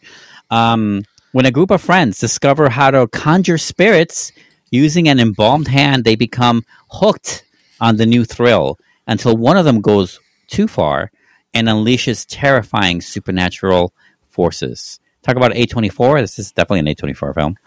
Um, written and directed by, uh, well, co well, directed by the twins, Danny and Michael Philippou, uh, co-written by Danny and other people, and starring Ari McKay, Mc, mm, McCarthy, Ari McCarthy, Hamish Phillips, Kit Erhard Bruce. These are a lot of these are unknowns actually. Sure, Oh, yeah. know they are. Yeah, yeah. I think I- the the, the guys who bring the the embalmed him to begin with are more known than the rest. I think they've done more work, but even Yeah, and the mother character definitely is well known. Yeah, yeah, she's in sure. the fucking Lord of the Rings. So right? um, she defeats the that one. Oh guy. yeah, she's for sure. I'm sure everybody was talking to her about. Not, no, not the Nazgul. The the King Witch guy. What's his name? Come on, Luke. You're the nerd. Come on, No, shut up. Fucking- he, he knows. He doesn't Spotlight's want to on say him. it. Spotlight's on him, and No, uh, he knows. the, He the doesn't wanna information's gone. The Right. information's gone. Anyway, no, no worries. Um, I, I love this movie so much. I saw it. I, I would say I showed it to my roommate. That was one of my showings. You know, I showed it to one of my friends. One of my showings. And I would say, well, the first time I saw it, I saw it by myself, and I made you all see it for the review. So yes, this, this movie was bandied about a lot in my circle uh, when it was out in theaters. This is what when it came out, like uh, October, I- I think. Um, anyway, uh, this movie is perfect in so many ways for me. And in the genre that it's working in, it is perfect. It It is it makes it somehow manages to come up with an original way, an original story hook or device for a horror, a supernatural horror. In this case, very ghosts, very much about the afterlife and the other world kind of kind of feeling. Uh, that's the that's the range is working in demonic or spirits or both. We don't know, and and this embalmed hand creates uh, a a basically new way of saying like, well, it's like it's like it's like Ghost, but what if it was uh, an addict uh, like heroin? What if it was cocaine or drugs that kids might get into these days? And it treats it like that. It treats a, a very modern uh, world setting of people on their phones and kids on their phones using uh, this supernaturally hook device to bring mischief and see how that would play and the thrill ride of the next time you get possessed how does it feel to get possession um, possession as if you know as if an addiction Does it? Does And it, it does like it really well. time? Right? but it doesn't just rely on that. It has a very, very believable story. One of my favorite things about this movie that is so hard to do. I don't know why it's hard to do, but it is so hard to do in movies of any kind, not just horror, of any kind, where you see a main character that is so believable or believable enough where her, in this case, her, her actions of the film is completely justified, are completely justified. You understand exactly why she makes those mistakes in the movie, but you can't, but you can't change your mind. You can't look away from it, and you completely understand at the same time why she will go down this path that you yourself may never do, but you did not have her life, right? Um, and it has a very believable sense of like, where is this going? And I mean, this can't go anywhere but down. Yeah. Yeah. But like, you, but you can't change it. It is a car accident No, that you it know is. it's going to Yeah, happen, for sure. but you're forced to watch. Yeah, it, And it is you the the whole thing with drugs uh, addiction that you bring up. Yeah. is- it does feel like that. It feels like uh, she did heroin for the first time, and she's like, "Man, this is fucking Hooked, great." right. And I'm just hooked, and just like, and it's just like watching the downfall of like, Right. I'm hooked. Like I, I need to, I need my hit. Right. I, I need the next one. You know. Right. But it also knows very well that the the real way to do it is by the personal interactions, right? So like her interactions with this makeshift family she's made with her best friend and her and that fa- and that friend's mom and that friend's f- friend's mother, uh, little brother specifically, all fucking are completely turned up fucking hell. I mean, turned into hell uh, by her actions and what happens. And not just her, mind you. It's the addiction as well. It's very much the embalmed hand that does a lot of it. But like, it works both ways. The personal attachments to the main character and the supernatural forces work together in the film very effortlessly that you will blink and you miss if you don't because it's so watchable and it's so entertaining and very gripping and it really just goes for the throat on this whole movie. A lot of the big what the fuck moments of the year come from this movie. Um, specifically when that little girl, I'm not gonna spoil the scene, a little girl tells her, you know, I let you in. And there's a lot of like little um uh little, the movie has a lot of little sayings in it that you instantly can turn back in my, in your memory and go, you know, like, oh shit, I know exactly what you're talking about. Uh, very memorable. This this is the years it follows for me in many ways, uh, for creativity, originality, and um, and you know, payoff, and you know the way they made it, and so on. Like everything was really top notch. Yeah. Um, so yeah, I really dug this movie. I love it. It's from Australia. Everyone check it out. Talk to me. It's definitely out there to watch whenever, uh, buyable, rentable. Um, yeah, I highly recommend. It's my number seven. I just keep thinking of that scene where the kid bashes his face in, Yeah, and Yeah. tries to take out his own eyeball. Yeah. yeah. or Yeah. or even in the shower, like like Mhm. fucks himself. up. Gee. hmm Yeah. Uh, yeah, that was a bathroom, but yeah, you're right. It was one of those like Yeah. shower bathroom hybrids. Uh, okay, yeah, uh, check it out, guys. It's really gripping, really insane. So, uh, you're number seven, Luke. Yes. Oh man. What? You forgot you had a number seven? No, I don't. Uh, so this is actually the first movie I saw in the theater in 2023. Oh, okay. I, I know what it is. Yeah, you know, because I bought it because I showed it to you. You showed it to me. Well, I bought it and my iTunes, and I told you that I. s- Oh, okay. Yeah, so it's um from South Korea, Broker. Yeah. Nice. When a young mother reconsiders abandoning her baby, she discovers a scheme selling foundlings for adoption. Foundlings. Huh? Yeah. So, yeah, these guys volunteer at a hospital or a church, and they have like a baby box that mm-hmm. a- a mother can just leave the baby inside it, and then they'll just you know put it up for adoption. But this mom doesn't put it in the box; she just leaves it outside of the box. So they swoop it up, delete the evidence, and try to sell the baby for money to another couple. And Yeah. then the mom comes back wanting her child, and then they all go on a road trip together to try to sell this kid. And in a way, they become this weird makeshift family. I, I know the plot doesn't do it justice, but you really feel com- like a sense of compassion and empathy for some of these people. Is it made by the guy who did Shoplifters? Am I wrong? It is that guy. Yep. yeah, right. That's a really good movie. I've, I've That been movie's also very much about like a makeshift family working in the Yeah. streets. I, I really want to find a way to watch Shoplifters. I'm sure it's widely available. I just haven't put the effort into it. I think if you go to Korea, you could get you can watch. or Japan. It's a. I mean, it's a Japanese director, so Yeah. Oh, oh, right. Okay, yeah. Okay. Yeah, because I was going to say, um, Shoplifters, I think, is Japanese. Didn't Yeah. I? Am I the one who wanted to watch this movie? you are. with? You are. Yeah, I'm the catalyst for this movie. Yeah, I wanted to watch this. I missed it. I completely missed this one. Yeah. I, I I remember end of 2022.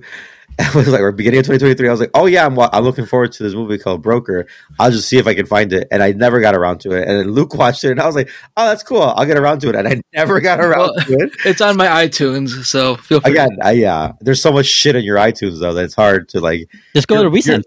No, Yeah. no, you're, It's his pretty recent, No, yeah. no, maybe now it is. His recent discovery is usually like Peter Pan or Peter Pan Two. Peter Pan Fox Wendy. Right, exactly. Peter Pan three, the return of Wendy. You know, like I don't know. like- Wendy's Revenge. right? Yeah, Those are for my niece and nephew. Uh, yeah. I know. There's a lot of Disney's. What I'm trying to say. Anywho, Anyway, fantastic movie. Go check out Broker. Feel this. Is it like a drama? that Just I- like a straight up drama kind of it's, movie? it's it's comedy, but it's drama, and there's That's a really, whole it's crime really sad that you said that, that she came back in the baby. Yeah, but then she kind of goes along with it because she also needs the money. Jesus. Right. And then there's these cops. The the, the thing I you know then there's like this little side plot of these like cops trying to find him who's you know Don't- so don't watch the this with my wife. Gotcha. Yeah. so yeah. But I mean, there's this one quote I think Oh my god, what is it? Look for it quickly. This car is filled with liars. That's what the guy says, and he's not wrong. Yeah, well, Aren't we all? I like that. That's it. All right, that's that's an excellent number. What is it? Number seven. Number Numero siete. Yeah, I mean you have two on here that I haven't seen at all on your top ten so far, Luke. I have not seen. So that's disturbing for me. Um, I need to fix that problem. I want to see these movies. All all right, right. Ralph, your number seven. My number seven is uh, Killers of the Flower Moon. Let's not pussyfoot around this. Three and a half Uh, hour epic. Martin Scorsese's most recent film, uh, written w- with him and uh, along with Eric Roth and David Grann, um, which is about the based off the book, right? Yeah. Um, uh, quick description: When oil is discovered in the 1920s Oklahoma under Osage Nation land, the Osage people are murdered one by one until the FBI steps in to unravel the mystery. Uh, stellar cast. Um, I'm gonna Lily Gladstone, fantastic. Uh, Leonardo DiCaprio, Robert De Niro, Jesse Plemons, um, John Lithgow. Uh, let's see, Brendan Fraser, um, uh, Tantoo Cardinal, uh, Cara Jade Myers, Janae Collins, uh, Jillian Dion, um, Jason Is- Isbell. I was about to say Isabel. I was like, but that's not true. um, and uh, there's a lot of uh, Ta- Tatanka means for sure say that one. Uh, yeah, there's so oh also uh, William uh, Ballou or Allow. Uh, you know what? Let me not fuck up the shit. So, um, this was uh, obviously like a This is your the pretentious three, pick. The, the three Okay. epic, the pretentious Right. pick. No, no, no. This is the, the three hour epic. Yeah. Um, and I think we had talked about this when we did our review. I can't remember what episode. I, I should have done my homework on that to tell you to go listen to that episode if you haven't listened to it yet. Um, but nonetheless, you can go back.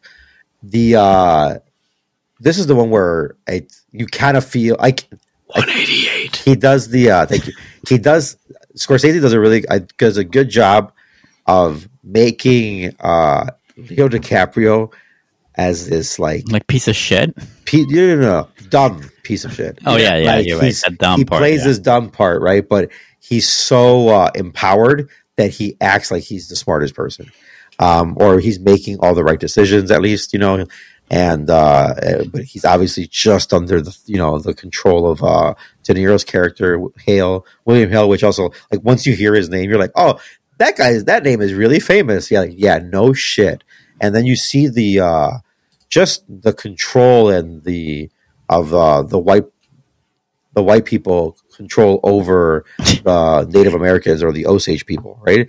And just how they even control them with uh, uh, how much money they're allowed to use or when they can take out their own money and like Yep.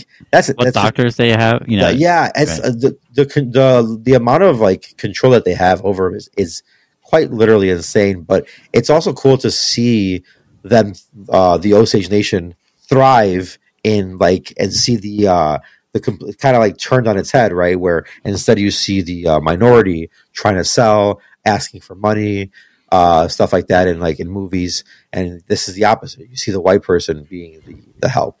You see the white people are the ones that are driving the taxis.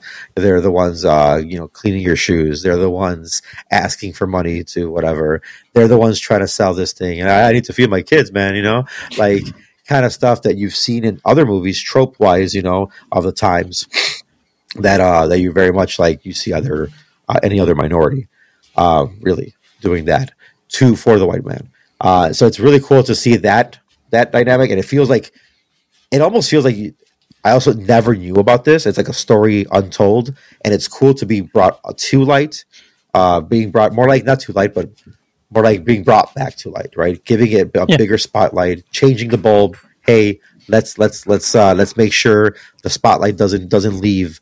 Let's just make it bigger. Let's make it more known to people. I love that. I love martin scorsese for doing that alone um because i think it's uh it's one of those stories that you should not that as in american history that we shouldn't forget you know uh about how royally fucked we you know the what's it called uh we can be. Um even though we say how amazing we are in those times of pushing forward or progressing Yeah, you know right, and right. we're still pieces of shit. Um sad to say right? Don't get me wrong. Do a lot of great things but man for i feel like for every great thing we do like five bad things. We just know Oh, how to. We, we just have that dustpan ready, you know. that is just like Jesus. So Whitewash it. it, it is it is one of those things. Yeah, yeah. I mean, listen to the uh, the victors go the spoils, and they get to control the history, right? And the history books. Right. So sad to say, um, but it is good to know that you know we're not so far removed from it that it has been completely erased. And I love that for that reason alone. And I don't know if you haven't said my top three movies, or so so far three of my top movies, uh, top ten movies have already been very much. Uh, and it is of the times, right? Uh, sort of wokey, of kind of like saying, uh, A lot of social commentary stuff. a lot of social commentary, yeah, and it's Social um, injustice. and it is a lot of that, right? And it's bringing it back, bringing it to light. But I feel like they're they're done well enough. They're done, obviously, um, they're done well enough, and they're done from even though this is a white man giving the story, right? I think he did a really good job of partnering up with people to make sure that he like, hey, I'm doing this right justice for the Osage people as well, because I know he partnered up with a lot of them Yep, he did. Um, Mhm. that's really great. So this is uh, Killers of the Flower Moon. Watch it. Uh, Leo DiCaprio's dumb as fuck in it. So if you want to watch that, that's cool too. Um, yeah. Yeah, yeah. And it is a big epic, but it's worth watching. Oh yeah, yeah. Also, like, listen, just piss beforehand. You'll be fine. Yeah, yeah, exactly. Uh, or just pause and I mean now you can pause it and just go piss and go back. Anyway, um, that's your number seven. Excellent number seven. Um, my number six. My number six is our first double. Our first uh, retread. Uh, is it with me? I don't know. Is it with you? It is. I'm with you. asking. It is with you. Okay. Um, it is American I fiction. was like, I'm like, why? No, it's not Ferrari. No, it's not Ferrari. yeah. Okay. What's up? That's my number six as well. All right. Oh, hey. First triple. Listen, I'm not gonna lie to you. I, I had I seen it at just a little earlier. I, I saw it a week ago, so there Yeah, you I'm go. telling you, dude, I saw it such yesterday. Yeah, Uh, well, there you go. such a good movie. Continue, boys. Continue. I'm not even going to describe because Ralph already mentioned what it's about and all that, but I agree with what Ralph said and wholeheartedly. I love this is also one of those movies that it's hard hitting and it's not like in your face about it's not about that. It's not about swearing or about showing too much. It is showing enough. And we know what I found most the thing that uh, this movie um, did that I was surprised about is that I mean I went into this movie seeing the trailer and I knew the concept. Like this is a funny concept. This is uh, really it could be hard hitting. It could be fun. I don't know what's going to go, but you know, but this movie proved that it's beyond its concept. It's not just about like this uh, black educated man in our modern day, you know, being un- in a, in a, unable to like receive any kind of worthy praise or money or whatever you want to call it, accolades or uh, that he deserves for writing these books that he has written already. And on a lark, actually on a prank, he's kind of an asshole himself. on a prank, he writes this book called My Pafology, written as if you know is written by all these famous uh, writers in these days uh, about like basically almost like black exploitation. It's not black exploitation, but it's almost like that Yeah. uh, these books that like about the ghetto and about all this shit, raising rough and uh, gangsters and you know talking whatever, talking a lot of stereotypical things. yeah, a lot of stereotypical like boys in the hood shit. And he writes it as a joke to fucking to um to these uh houses, I guess, these publishing houses, and it turns into this whole thing. But this movie's beyond that. The movie it delves a lot into this man's life and uh, about his dating life, meeting a new woman, and uh, you know, as a single man, meeting uh, his family. His brother is like obviously the most memorable for us, baby, uh, Yeah. Sterling K. Brown, and the tragedy that befalls early on and two of his family members. And the movie is much more heartfelt because it manages to interweave both of the concept and his life story that has I'm not saying nothing to do with it. It informs the concept Yeah. or what's going on with his decisions with that, especially wanting to quit many times. That um, it has a really nice crescendo by the end, where like the ending is so pitch perfect for me Dude, it's so good. with the multiple endings. I'm not going to spoil it beyond that It's saying, but like so it is good. such a good idea. yeah. And I thought it was going to fuck it up, and then it did the one thing that I wanted, and it did it right in front of me as I was thinking about it. And I was like, yes, thank you. So I, this movie is amazing. It's really great. I was wowed by it. I thought they were going to name the book uh, "Fuck My Pafology." Yeah, yeah. No, he's just like fuck. Yeah.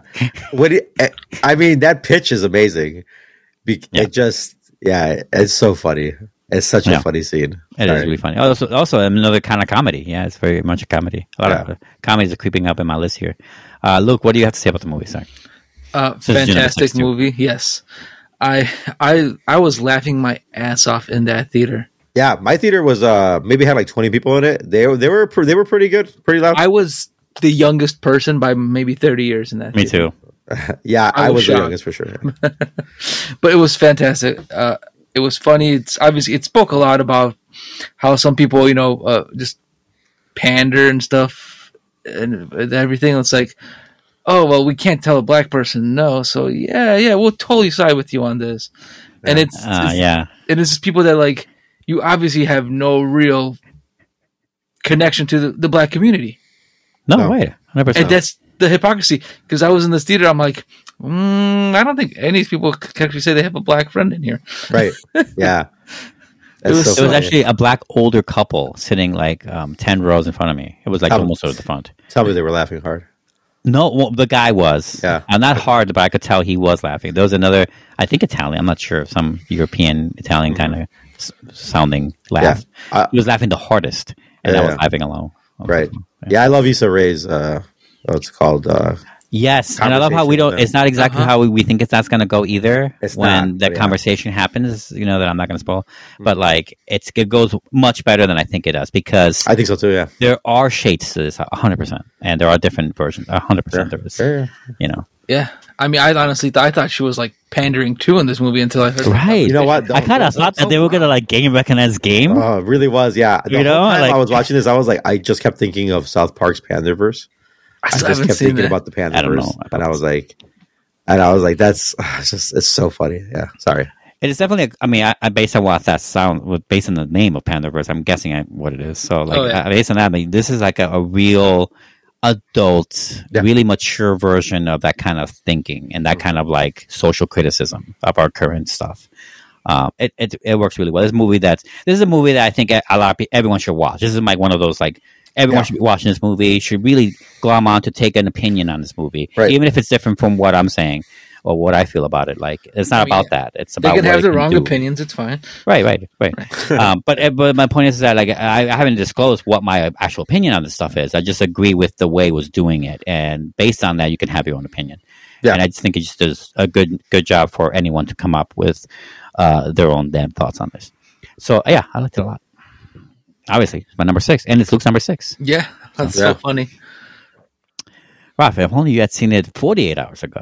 Right, would Well, have been right there. You know what's so funny? Had Triple I seen sixes. It, had I seen it 48 hours ago, it might have it might have come up. But we have our next uh, double, and it's my double is only with Luke here. Oh, okay. So right, because you're the next on number six, right? Yeah, my number 6 Mhm. double with Luke, and that's the Iron Claw. Hey, Um, so, so you had managed to see it. Okay. I did manage to see this, yeah. Um, and I bring up the. Oh, so by the way, uh, t- two people, two couples, not couples, four people all together, One couple and then two friends left. Two minutes, twenty minutes into this movie, uh, two girls left, and they were obviously Zac Efron people. Um, Oh, really? wanted to watch a Zac Efron movie, and they're like, "Oh, this isn't what I think it's going to be." Right. Just left, right? And then uh, a couple towards the end of the movie left, and I'm just, I'm like, dude, you have like 20 minutes left in this movie. Like, why are you leaving? Like, also, like, They can't take the heart. what the fuck, right? Remember, exactly. I mean, remember, maybe like, it was that. Remember a bunch of people left doing poor things? yeah, Yeah, well, Yeah. not a bunch, but like a, a couple. yeah, enough to be right, right. Yeah. Um, I'll say right away, uh, Holt uh, uh, Mc, McClanny, right? M- Mc, McCallany, um, Fritz with the dad, fantastic. role. yes, I fantastic. He does a, such a great job in this. Um, he, there's nothing lovable about him. but No, he- yeah, I also and, heard that. uh, right, there's nothing lovable about him. But His sons a are like couple- projects. They're not like there, right. right there. There is a heard. couple parts in this movie where, like, some stuff, especially towards the beginning, he says, "You're like, oh, it sounds like he's kind of like, like, oh, like, yeah, that makes sense. That sounds like, yeah, we should, we should, we are judged by our, how we deal with our adversaries, uh, adversaries, right? adversaries, and um, we are judged by that. And how how do we handle it, and how do we go through it? But I'm like, hey, how about we, um, how about we have this conversation the day after the fucking guy was buried, not the day of. You know, Oh, right. uh, right? Like, how about we actually like sit through a fucking feeling? How about we have feelings? You know, how about like, and, and it is like a lot of those things, right? you got feelings, you're going down a notch. I mean, and also seeing what's his name, um, excuse me, uh, Jeremy Allen White, uh, Jeremy Allen White, uh, Harris Harris Dickinson, um, these they they do a great job as well. Um, what's because Kerry wait, Kerry in the movie, uh, who plays uh Lip in uh, what's it called, um, Shameless. Shameless, and then the bear. He's in the the bear. bear- he's the bear in the bear. the bear in the bear. Carmy. Yeah. Um, yeah, that he does a he does a fantastic job because when he once his character's introduced, and you're just like, also you kind of don't see it uh, of just like how they're all built. They're all like fucking Oh, built. yeah. and, Fucking and, and even even I knew I knew the Von Erich the I knew the name Von Erich right um, in wrestling. I've never been a big wrestling person, right? And I know uh, Luke's, you know, or at least is more in that world than I am. But uh, That's his Ferrari, yeah. yeah, it Oh, is God. right. Um, and it's this insane like competitive world of wrestling of like, and it is this. They they have this talk about how it's kind of like how popular you are, how more popular you are, and how the things of that nature um, help you just kind of promote yourself or move up in your rankings or in the get you promotions as he has it. Um, but I really do think uh, this movie does fall a lot on Zac Efron's shoulders, and he's got big enough shoulders to carry it, man. I think he does a. Re- I think Zac Efron really does a really good job of going through emotions, of go trying to not have emotions, controlling those things, uh, trying to please a father, trying to be be a father as well. Uh, there's so much going on in this movie, and uh, on, and there's so much craziness and the curse of the Von Erichs, um, and uh, a bunch of things that are happening that uh, that they have to go through, um, and specifically him. And it's just like this toxic environment that even the mom is part of it. She's just an and that's Maura Tierney, um, who plays the mom. Who's who's not like just they're just not available. They're not the best parents. Did they provide and give them a house and give them all these things? Sure. Did, were they their number one person in the corner? Sure, but they weren't parents. They were just, you know, like you One was are- a coach. one was the a other coach. was a housekeeper. Yeah, it really was. It was just like, and it felt like that. And it's sad to see these brothers who obviously loved each other so much and had them, you know, just like one by one, like falling apart. And it's insane just to see that and see their downfall and mental health and, you know, just like wanting to be better and get better, but not knowing how to do that. And man, it's such a hard struggle. And that last part, fuck, did I tear up at the end of this movie, man? It was like when he uh when he's talking to his kids. Man, that's Oh man, that's a hard scene to watch. I mean, it's a hard scene for me because uh, as a father, but Yeah. and it's is like it's insane. You're like, damn, that that hurts because you know he went through so much and going through all that and and still coming out, fucking not un, not untouched at I, all. yeah, I can't wait to see this movie. It's such a powerful movie, man. Um, Zac Efron, way kudos to you. Uh, Jeremy Allen White, I've already known you've been a great actor. Um, like I'm Holt, like I said, the guy's the guy's just an asshole, and I know he pick, gets picked for asshole roles, but man, he fucking he, he's done doing a great job in this movie as well. Um, so yeah, this is uh, I can't say more than already Luke, whatever Luke said as well, and uh, it's it's a biography drama sport um, type of movie, obviously. Mhm. Um, obviously, Luke's gonna pick it because it's a biopic, but I'm, I'm kidding. Uh, yeah, man, you should watch it, Oscar. Iron Claw, my number six. Uh, I'm gl- I'm totally glad I caught this, and this was 48 hours ago. By the way. So that's why it's a little higher. Yeah. I see. see how Ralf works. I mean, no, it just had, I've had time. So it was number one. It came out in April. Probably not, but yeah. All right. Uh, all right. Uh, with that, we're going to take a little break here. When we come back, obviously, we'll finish our five two ones, and then we're going to get into our honorable mentions and disappointments and missed opportunities and whatnot. So uh, stay with us. Excuse me, uh, Ned. Do you have any books by the writer Thelonious Ellison? Yeah, uh, this way. Here you go. Right. Yeah. Wait a minute. Why, why are these books here? I'm not sure. I would imagine that this author, Ellison, is black. That's me, Ellison. Yeah. He is me, and he and I are black. Oh, bingo. N- No bingo, Ned. These books have nothing to do with African American studies. They're just literature. The, the blackest thing about this one is the ink.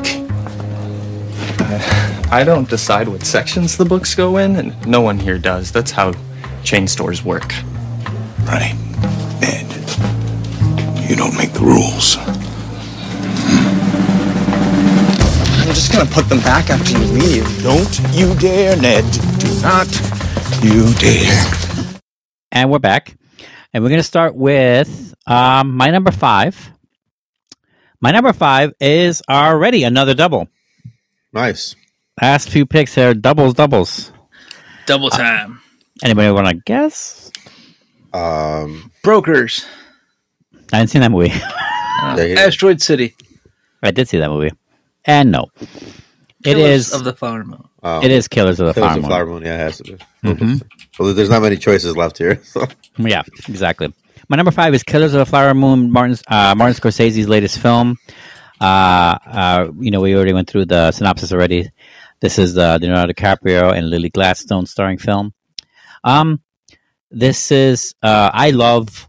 You know, it's it's it's rare, honestly, to see even heavyweights like Scorsese. You know, think of other heavyweights like Spielberg or Kubrick or well, Kubrick. You know, did a lot more fewer movies between his stuff. Um, like Michael Mann is another great example, right? He's a heavyweight um, with Ferrari and stuff. Um, that uh, they usually kind of go downhill, and not in a bad way. Uh, they make less movies, probably because they're getting older. No big deal. They made their quote unquote best stuff. They're you know the stuff that appealed to them the most when they were younger. Um, but very few filmmakers, especially the heavyweights, really I feel like they get better or they cement in a certain way or they start really um, honing in their craft in a way that is so rarely seen because it is a lifetime of achievement going into it. And I feel like Killers of the Flower Moon is Scorsese's like not his biggest epic or anything like that, uh, because I believe The Irishman is one of those as well. You know, his movie before this movie, um, but it is up there. It is like this is a man who is so steady with what he's trying to show, and so um, and so malleable with the information that he must have gotten in his research. Because I knew that this movie was going to be one completely different thing, and it turned out to be what we saw in the movie, which is different.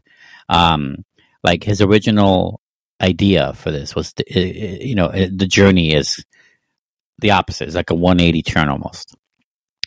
And I'm so glad that we are seeing a man that is like, um, that is bereft and I don't want to say white guilt. I'm not saying that, but like he is bereft and understands his his place in American history, understand what he's done in the portrayal of his own slices of American history, particularly with the mob stuff and Goodfellas and weirder stuff with like um, silence, right? Um, or, or, or anything like that. Uh, not always movies are about that kind of thing, of course, not to be Yeah. said, but he loves American history. He likes, he likes showing, um, he's not about necessarily the real, but it's, it's about like how it felt to these characters that he's choosing to portray.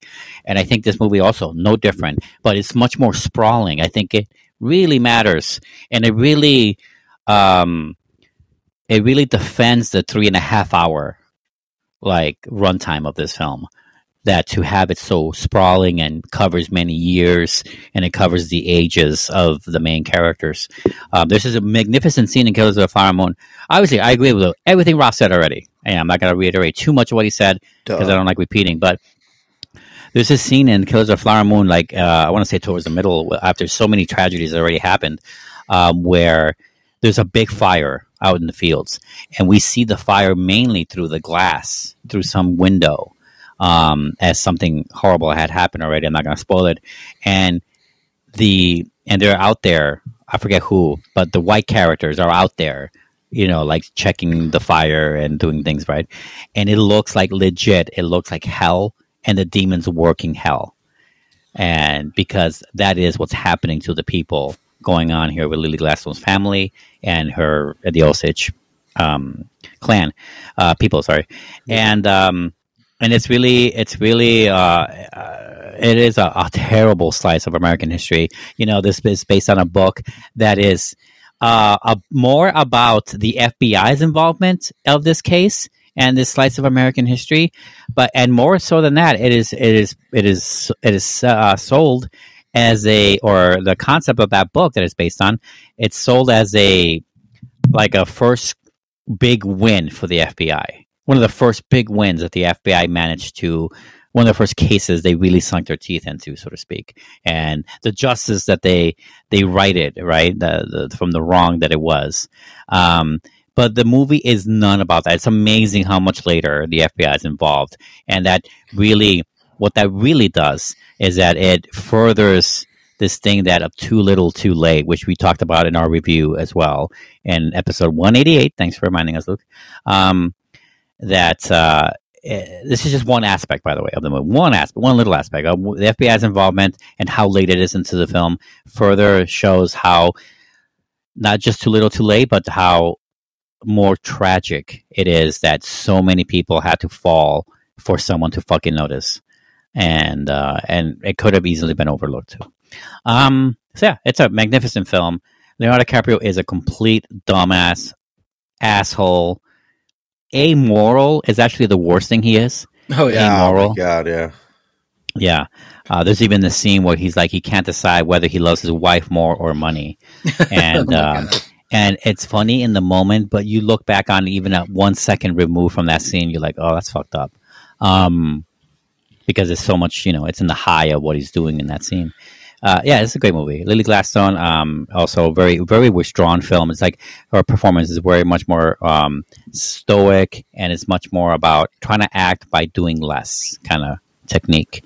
Um, and uh, I can't imagine that anyone watching her is not seeing all this stuff in it. I mean, as far as emotionality, I got quite a few emotional beats out of this film watching it in theaters.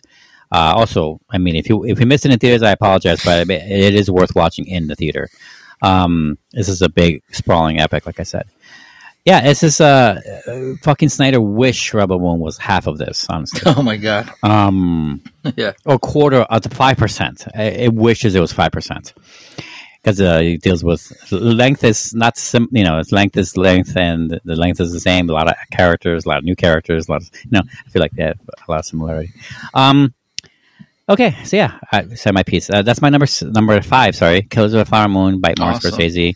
This guy has not faltered a step. I love old man Scorsese doing films these days. So, Yeah. um, what's your number five, Luke?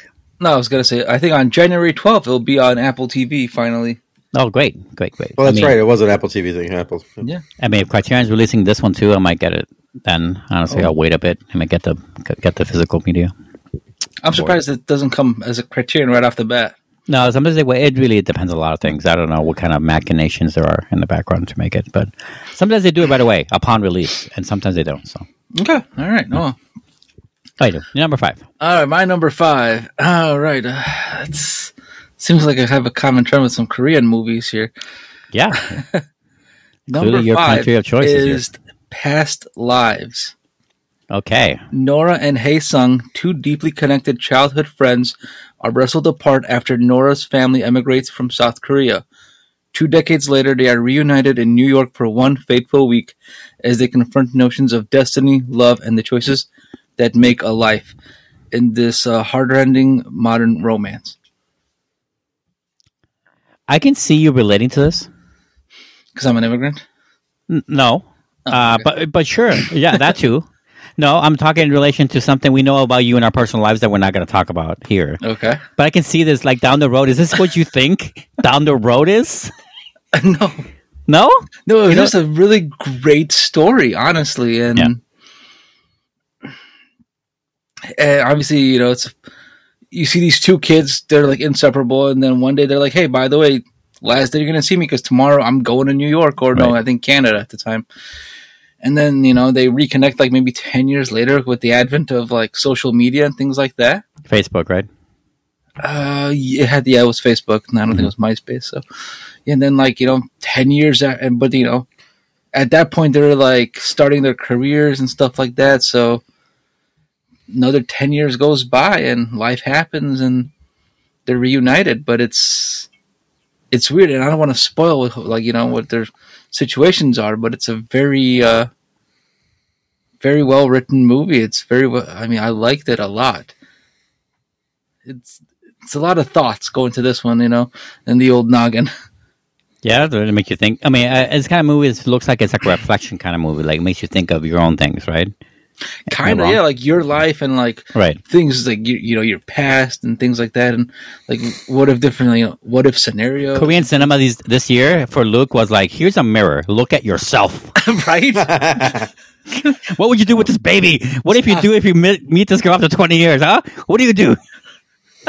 That's what Korean cinema is this year. wait, to Luke. Here's the funny part. Mhm. This year was 20 years since the last time I actually visited my home country. Well, there you go. I mean, So was- I think I, I, I, I, don't think we need a therapist. Is my point for you I just need right more now. Korean cinema. I think we're working it. I think you're working it a little bit. Uh, I mean, I mean, I'm I'm, jo- I'm joking a little, but Yeah. obviously, I think it's a little true though. It's a little bit true in a good way, of course. yeah, no. Right. I, but I've, I've seen this movie pop like I thought it was going to be like a like a unknown movie, but I, I've seen a lot of people talk about this. Oh yeah, it's been It's, making some it's lists. made lists, and I was like, oh wow, I thought it was just a random obscure movie that I just happened to catch. Yeah. Yeah. So does that feel better for you or worse because it's like it's more known and like oh I wish I had covered it or do you feel like vindicated that other people are enjoying it as much as you? I think I'm vindicated. That's good. It's a good way to look at it. So Um, because I could have gone either way with that answer. it, it's a good story. It makes you think. So. good. I'm glad. You know, um, based on the premise, and this is such a dorky response to it, but it reminds me of one of the timeline variables variances that we see in uh, Everything Everywhere All at Once. Mhm. Remember where they they talk? There's a whole part where like she doesn't, she leaves without him, or he leaves Oh, without yes, her. yes, yes, and yes. they and they meet in that theater right 30 Uh-huh. years later, and they talk about what ifs. Yeah, Yeah. they- I think it's just like it feels like Past Lives is a whole movie of that, yeah. right? I'm just saying that movie is all movies. Okay, I'm just saying. It's another reason. Uh, all right, that is your number five. Past Lives. Is it anywhere streaming? Do you know? Honestly, I don't think so. Did you buy this one too? No, I do not own it yet. Hmm. Okay, well, just give it give it um, one minute. He'll buy it right now. No, um, I'm looking kidding. for a physical release. So Okay, I was just curious. All right, so that's your number five. We don't know what's going, but it's out there somewhere because it, uh, that, this one released early, and that's in the first half of the year for sure. Right? yes, it did. All right, Ralph, you're number five. Yeah, my number five is um, in our most recent episode of the podcast uh, was reviewed, Mm. which is uh, The one you Godzilla picked? minus one. Oh, I okay. pick it. No, no. Luke picked. The one Luke picked. Uh, uh, Takashi uh, Yamazaki's uh, most recent film, written and directed by him. Godzilla minus one. All right. Post-war Japan at its lowest point when a new crisis emerges in the form of a giant monster um, baptized in the horrific power of the atomic bomb. Um, so yeah, that episode was just recent. So I mean, we we said a lot about it in this last episode and that last episode. Um, just alone, the uh, the reason why it's called Godzilla minus one. Um, is a fantastic like title once you realize what it's called, why it's called that, It's really, it's really great. Yeah. and then Oh, yeah. uh, and it's it's really like I, I I'll, I'll champion this to as as I recommend this movie to everybody. I show that I tell people, um, it's it's not really a Godzilla movie. it's it's it just happens to have Godzilla in it, and then when it does, it's done so well. Oh yeah. Um, and it's a movie that's like eight million dollars or something, or some stupid. little That is like the money. funniest Movie's slap on Hollywood's face. I mean, right? It's literally it's like smacking their like This and the creator both showed Yeah. Hollywood that you can make amazing sci-fi or monster or great special effects with a minimal budget. yeah, with exactly. And Both those movies did that really well. and it's just and it's and you could tell it's a love letter to Godzilla. um, wanting to uh, elevate the story behind Godzilla, um, get, give uh, give the people their their story, give uh, give it through the perspective, put put you really in the mindset of the Japanese people of um, what they were feeling and how what they were going through during the post war uh, World War II. Yeah. and uh, it's it's such a great like post war movie um, that that makes you feels uh, talks about tradition and talks about um, going through your feelings and uh, uh, emotions and how to handle them PSD. um, PTSD, uh, really um, the, what what's right and what's wrong, kind of like evolving. Also, like not kind of, but actually evolving. Um, and it's also shown with Godzilla along that because Godzilla evolves as well. Um, it's so such a cool, such a cool movie. Um, I I love a lot of stuff that's happening in this movie. It's like that one movie that just like I saw it, I had heard it came out, and I'm just like, oh, cool, a Godzilla movie. I'm sure I'll watch it eventually. And then it's like, no, you need to go watch this movie. and you're like, oh shit, I need to go watch this movie. And that's really Luke who's championing, right? And Yeah. You're like, all right, I guess I'll watch this. And then we're like, yeah, you need to go watch this movie. Yeah. Like, and like, all right, fuck it, let's do it, you know? So, um, and I, yeah, I'm really happy for, for being able to get this movie. And it's just one of those, like, I mean, they extended it longer in theaters just because, you know, Oh, yeah. There's so a much- black and white cut coming out. I heard about yeah, that, too. I'm, I'm the one who's, I'm the one who texted you guys about that. Oh. Um, Oh, I yeah. heard it from Ralf then. I didn't know. I heard it from yeah, somewhere. yeah. I, I sent you guys the link for that or the the thing. Yeah, that sounds dope as fuck, and I'm totally down to rewatch that in black and white in theaters. Oh yeah, It's like the black and chrome version of, uh, of uh, Fury Road. Fury Road. Yeah, exactly. I remember when that came out too. I think I told you about that one too. Mhm. That there was a there was a version of that, and that that sounds really. I still have yet to see that. Do you subscribe to Black and White Weekly or something? Maybe. Okay. Oh, Um, I don't know. but yeah, that's Godzilla minus one. Like I said, uh, we had just talked about it recently. Review. Go listen to that review. Um, yeah, that's uh, that's my number five. All right, not your minus five. It's your number Right. five. Yeah. All right, Godzilla minus one. Excellent. I knew it was going to come up. I thought Luke would be first on that one. Well, we'll see where it is. uh, all right, number five. My number four. We're on to number four here. This is one. This is, has not been mentioned yet, but I feel like it's going to come up again. Um, it is uh, as you know, as far as movies go, it is uh you know we're getting to the emotional stuff like what movies that made me feel the most you know and made me look back on those emotions the most. You you feel? Know killers of the flower, flower moon did a lot of negative emotions i would say. Okay. you feel fucked up about things you know. Um this one not so much. It's much more hopeful. It is spider-man across the spider-verse. Did not forget this movie did not yeah No, Um, sorry, sorry, sorry. You did you did a lot there in a second I was using my middle finger. okay um That's Yeah. Miles Morales catapults across the multiverse where he encounters a team of spider people charged with protecting its very existence. When the heroes clash on how to handle a new threat, Miles must redefi- uh, redefine yeah, what it means to be a hero. Directed by Joaquin Dos Santos, Kemp Powers, Justin K. Thompson, Phil Lord, Christopher Miller are the writers, Dave McCall- too. Oh man, it has a lot of uh, really great stuff. This is an animated film, of course. Um, action adventure. This is a, a superhero movie. Hella animated. I am almost sick and tired of how great superhero movies have been in the last couple of times, specifically with Spider Man. They've been on top tens, and this, uh, uh, especially considering how I never anticipated a superhero movie ever making a top ten, much less multiple years in a row. You know, and but I, I can't. But I will. I'm eating my hat. I will gladly eat my hat because that's how great Across the Spider Verse is. And Into the Spider Verse, of course, made our top ten that year as well in 2018 Yeah. and no regrets on that either. And this, uh, the voice actors are uh, Shameik Moore, Hailee Steinfeld, uh, Brian Hen- Henry in this one, Luna Lauren Velez, Jake Johnson, of course, returns. Oscar Isaac returns, or stars. Uh, he doesn't return. Uh, Issa Rae is in this as well. Jason Schwartzman as Spot, which is funny. Uh, Karan Soni, Greta Lee, Shea Whigham is in this as well. Mahershala Ali as Uncle returns. It's great, great movie. Uh, this is one of those weird movies where uh, there was a, a, there was a slew of them in the summer of blockbuster movies where it's a part one. It's an incomplete story, um, but it feels complete to me.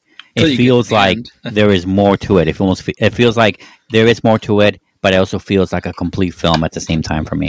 Unlike Fast X, for example, or unlike Dead Reckoning Part One, um, which did feel like a, a movie cleaved in two, much more than Across the Spider Verse. Uh, a lot of great stuff in this film. Um, a lot of great st- stuff about friendship and secrets and family that very much into the Spider Verse is built on from the first one into the Spider Verse. As far as sequels go, this is a really good way to make a sequel. People should take notes. In general, by the way. That movie had heart. I'll give Also, man, yeah, the heart everywhere. The animation so chaotic and creative and personal all at once. Uh, you could rewatch it just to watch different frames, different parts parts of the screen at different times that you missed the first time. In a good way, of course. Uh, I would say I shudder to imagine if you're really old and can't see very well, this movie may not be for you no matter what you do. But like otherwise, it's so inventive and emotional. I love the scene where they're just like walking upside down and right side up. It's staring into the New York thing while having a deep conversation with Gwen, you know, around that uh, pillar thing in one of the building tops. And it's just like little things like that and big things like that. And it's about the very mythos of being a superhero. In this case, of course, Spider Man, but the very nature of storytelling and the very nature of hero worshiping and comic book writing and writing about good versus evil. Is there such a thing? Can there just be that thing? Can it be more? What can it be if it is more? It has all this going for it, guys. I love this movie a lot. It goes. This is like for all ages. Everyone should enjoy it. Can get a lot out of it, and I have for sure. I, Yeah, my kid loved this movie. I, I'm okay to hear that. I love that. yeah, uh, when it came out on Netflix, he was Um, yeah. like, "I'm watching Spider." He was like, "I'm watching uh, uh, Spider Man," and I was like, "Cool, cool." He's like, "You didn't you like this movie? You, you don't want to watch it with me?" And I was like, "Damn, bro! Like, all right, And relax." like, damn, chill out. No, yeah. Um, there's a spider chick on a, on a bike in this movie. Anyway, there's a lot of things. Uh, all right, so that's my number four, Spider-Man Across the Spider-Verse. Uh, this is a June release, I think. yeah, early June, like June Yeah, second. or and we did review it on the show. Check it out, guys. I don't have the number because I also do bad with that. Uh, all right, Luke, your number four movie. My number year. four is one seventy eight. Thank you. Oppenheimer. Up. I was wondering if this was going to come up at all. Oh, of course. Oppenheimer. Okay. The story of American scientist J. Robert Oppenheimer and his role in the development of the atomic bomb. Uh, we'll double up on this because it's my number four as well. Nice. Oh, both of you, number four with the Nolan. The Nolan. Nolaning. That's right. Look at that, Luke. Luke. Luke hitting. Uh, getting go- both uh, co-hosts here. with, But uh, yeah, his- doubling up with two of up. us. Nah, no shit. All right. Well, I mean, honestly, By all means, start it. fantastical biopic, which I love. Amazing effects, which I would love to just see a movie on how they made the effects. Uh, I think there are stuff footage you can see actually. Yeah, I, I saw some stuff like on YouTube that they might Yeah. showed them, but yeah, Yeah. it's crazy the shit you can do. But yeah, no, fucking Cillian Murphy, man, this guy just Killian. Killian. Cillian, yes, He's fucking Scottish or or Irish. I thought it was Irish. Okay, whatever. Either it's Killian, motherfucker. okay, Killian. I know. I'm saying. No, uh, honestly, I never knew this guy existed. Come on. come on. He's been in a lot of things Come on. seen.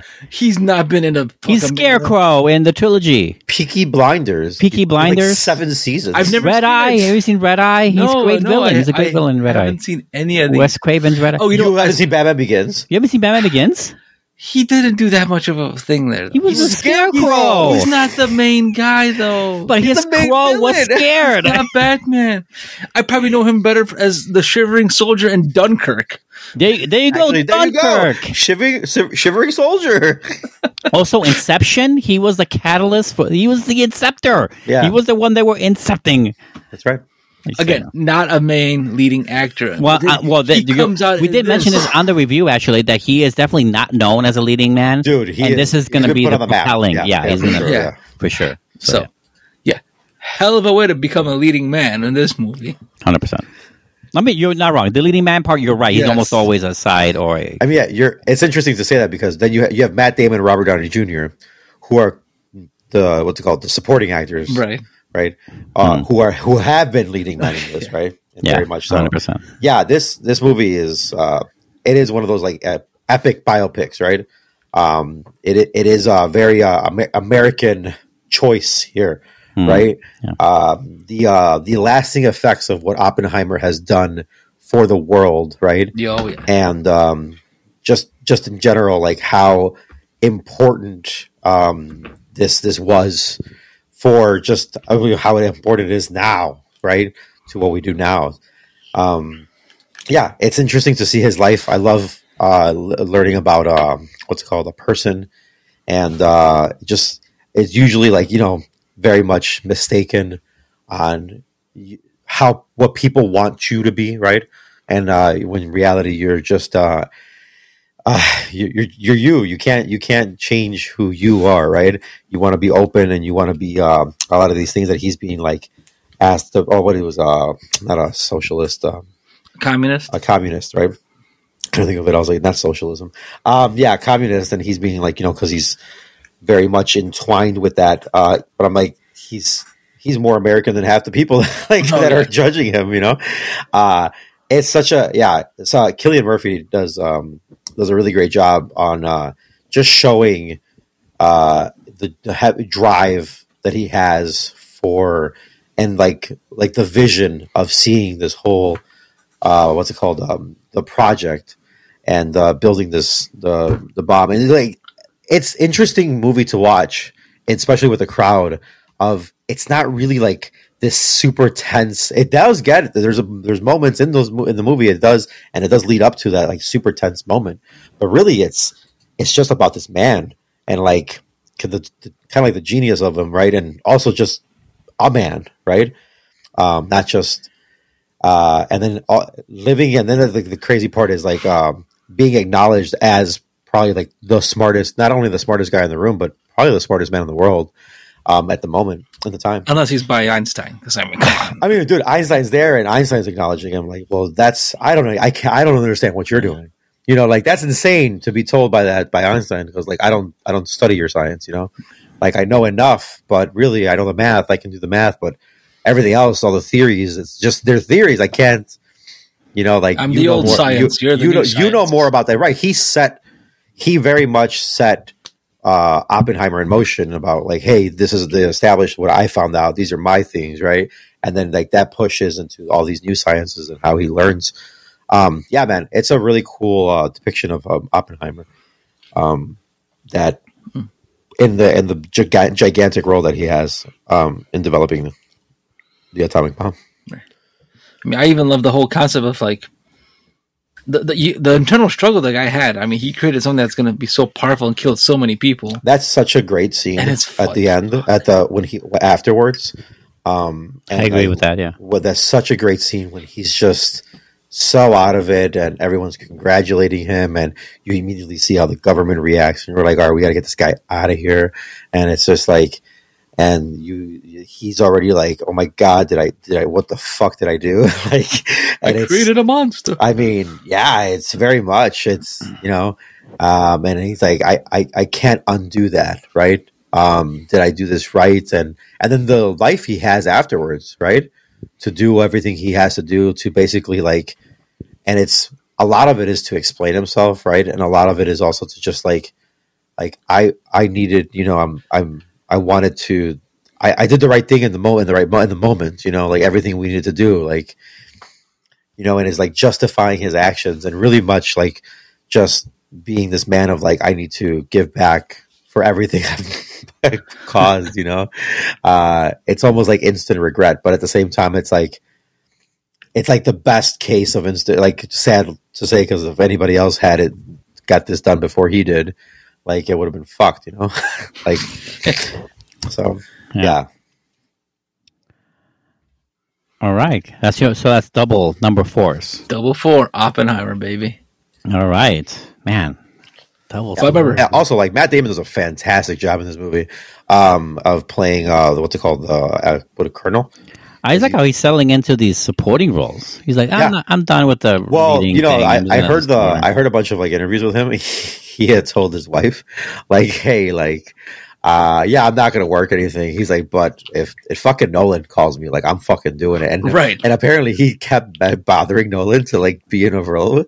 Mhm. Like, hey, like, I'll do anything. Like, I don't give a fuck. Like, I'll do any, I'll be an extra if you want me to be an extra. right, right. Like I'll be of burn victim number three. Right, right. I don't give a shit kind of thing, you know? And then uh, Robert Downey Jr. at the end of the movie, well, kind of like uh, bookends, right? They're being told the story. yeah. Um, that's also the, the breakdown of what they do for to uh, what's it called uh, Oppenheimer in the movie. Yeah. um, yeah, all that stuff with Robert Downey Jr. really, really cool. Uh, shitty. I think it's also a start of a new America, um, and what and how we start doing things uh, in the legally legally government. you don't say. yeah. yeah, sad to say, right? Um, but yeah, it is. It's just really well done. Yeah, There It's is a yeah. really great. I, I don't want to say paper thriller, but 'cause it's uh, not almost nearly a paper it thriller. I mean, almost- it- but it almost, it's not, but it is and it isn't, right? So it's weird. I mean, it kind of. I mean, it's not. It's weird to be a thriller because it's a thriller for like the end of civilization, right? right? um, yeah. hey, the, the world's gonna die, right? Hey, All right. the world could die at any moment now because of this. It's not. That's really what it is. That yeah, it's a, it's a thriller. It's a paper thriller for the potential of annihilation. for sure. Um, and that sentence is amazing and really true in this movie. Of course, it's hard to beat the impact of what this movie's talking about. And I agree with you guys. Didn't make my top ten, but it's so close there because of these things were issues we're talking about. Uh, uh, ultimately, Cillian Murphy almost s- sold me on it alone to be in my top ten. He's really that good, and that you know he's that compelling. So uh, again, a, a slight regret not making my top ten, but it's uh, it's really good. I agree with you. Make Nolan proud and make sure you buy yourself a physical copy. Yeah, he would be proud of it. Um, actually, uh, Phys- phy- physical IMAX copy. Side Go note. ahead and get that Yeah. IMAX. Yeah. Side note: the events of uh, Oppenheimer and the events of uh, you know those makeshift towns they made in New Mexico and in Washington and other places, uh, which I did research about once, um, led me to a rabbit hole of inter- of uh, international and governmental, especially U.S. governmental like fuckery um, on the very similar scale, like lying and um, changing the laws to suit themselves a lot. And uh, like I said, in this rabbit hole that I chased once uh, a few years ago. Did you say Not the United diplomatic immunity? It's not even a little bit. Yes, but some of that, sure. Um, don't worry, you guys don't know about it.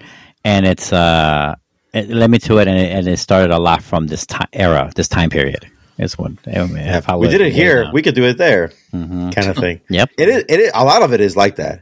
Mhm. Well, they did it here. Why can't we? Why? Why? And they just justify it. Why can't Yeah. we do it for this? Yeah. All right, that's your number four. So my number three. This is the home stretch. My number three is a movie that one of you guys predicted. You're welcome. It is. You're right. It, it is a movie you predicted, Ralf. Of course, it is. Um, I don't know how obvious uh, it was going to be, but I guess you know me well enough to see that this movie was going to make my top ten. Uh, one of the recent movies I've seen, it's Poor Things. Yeah.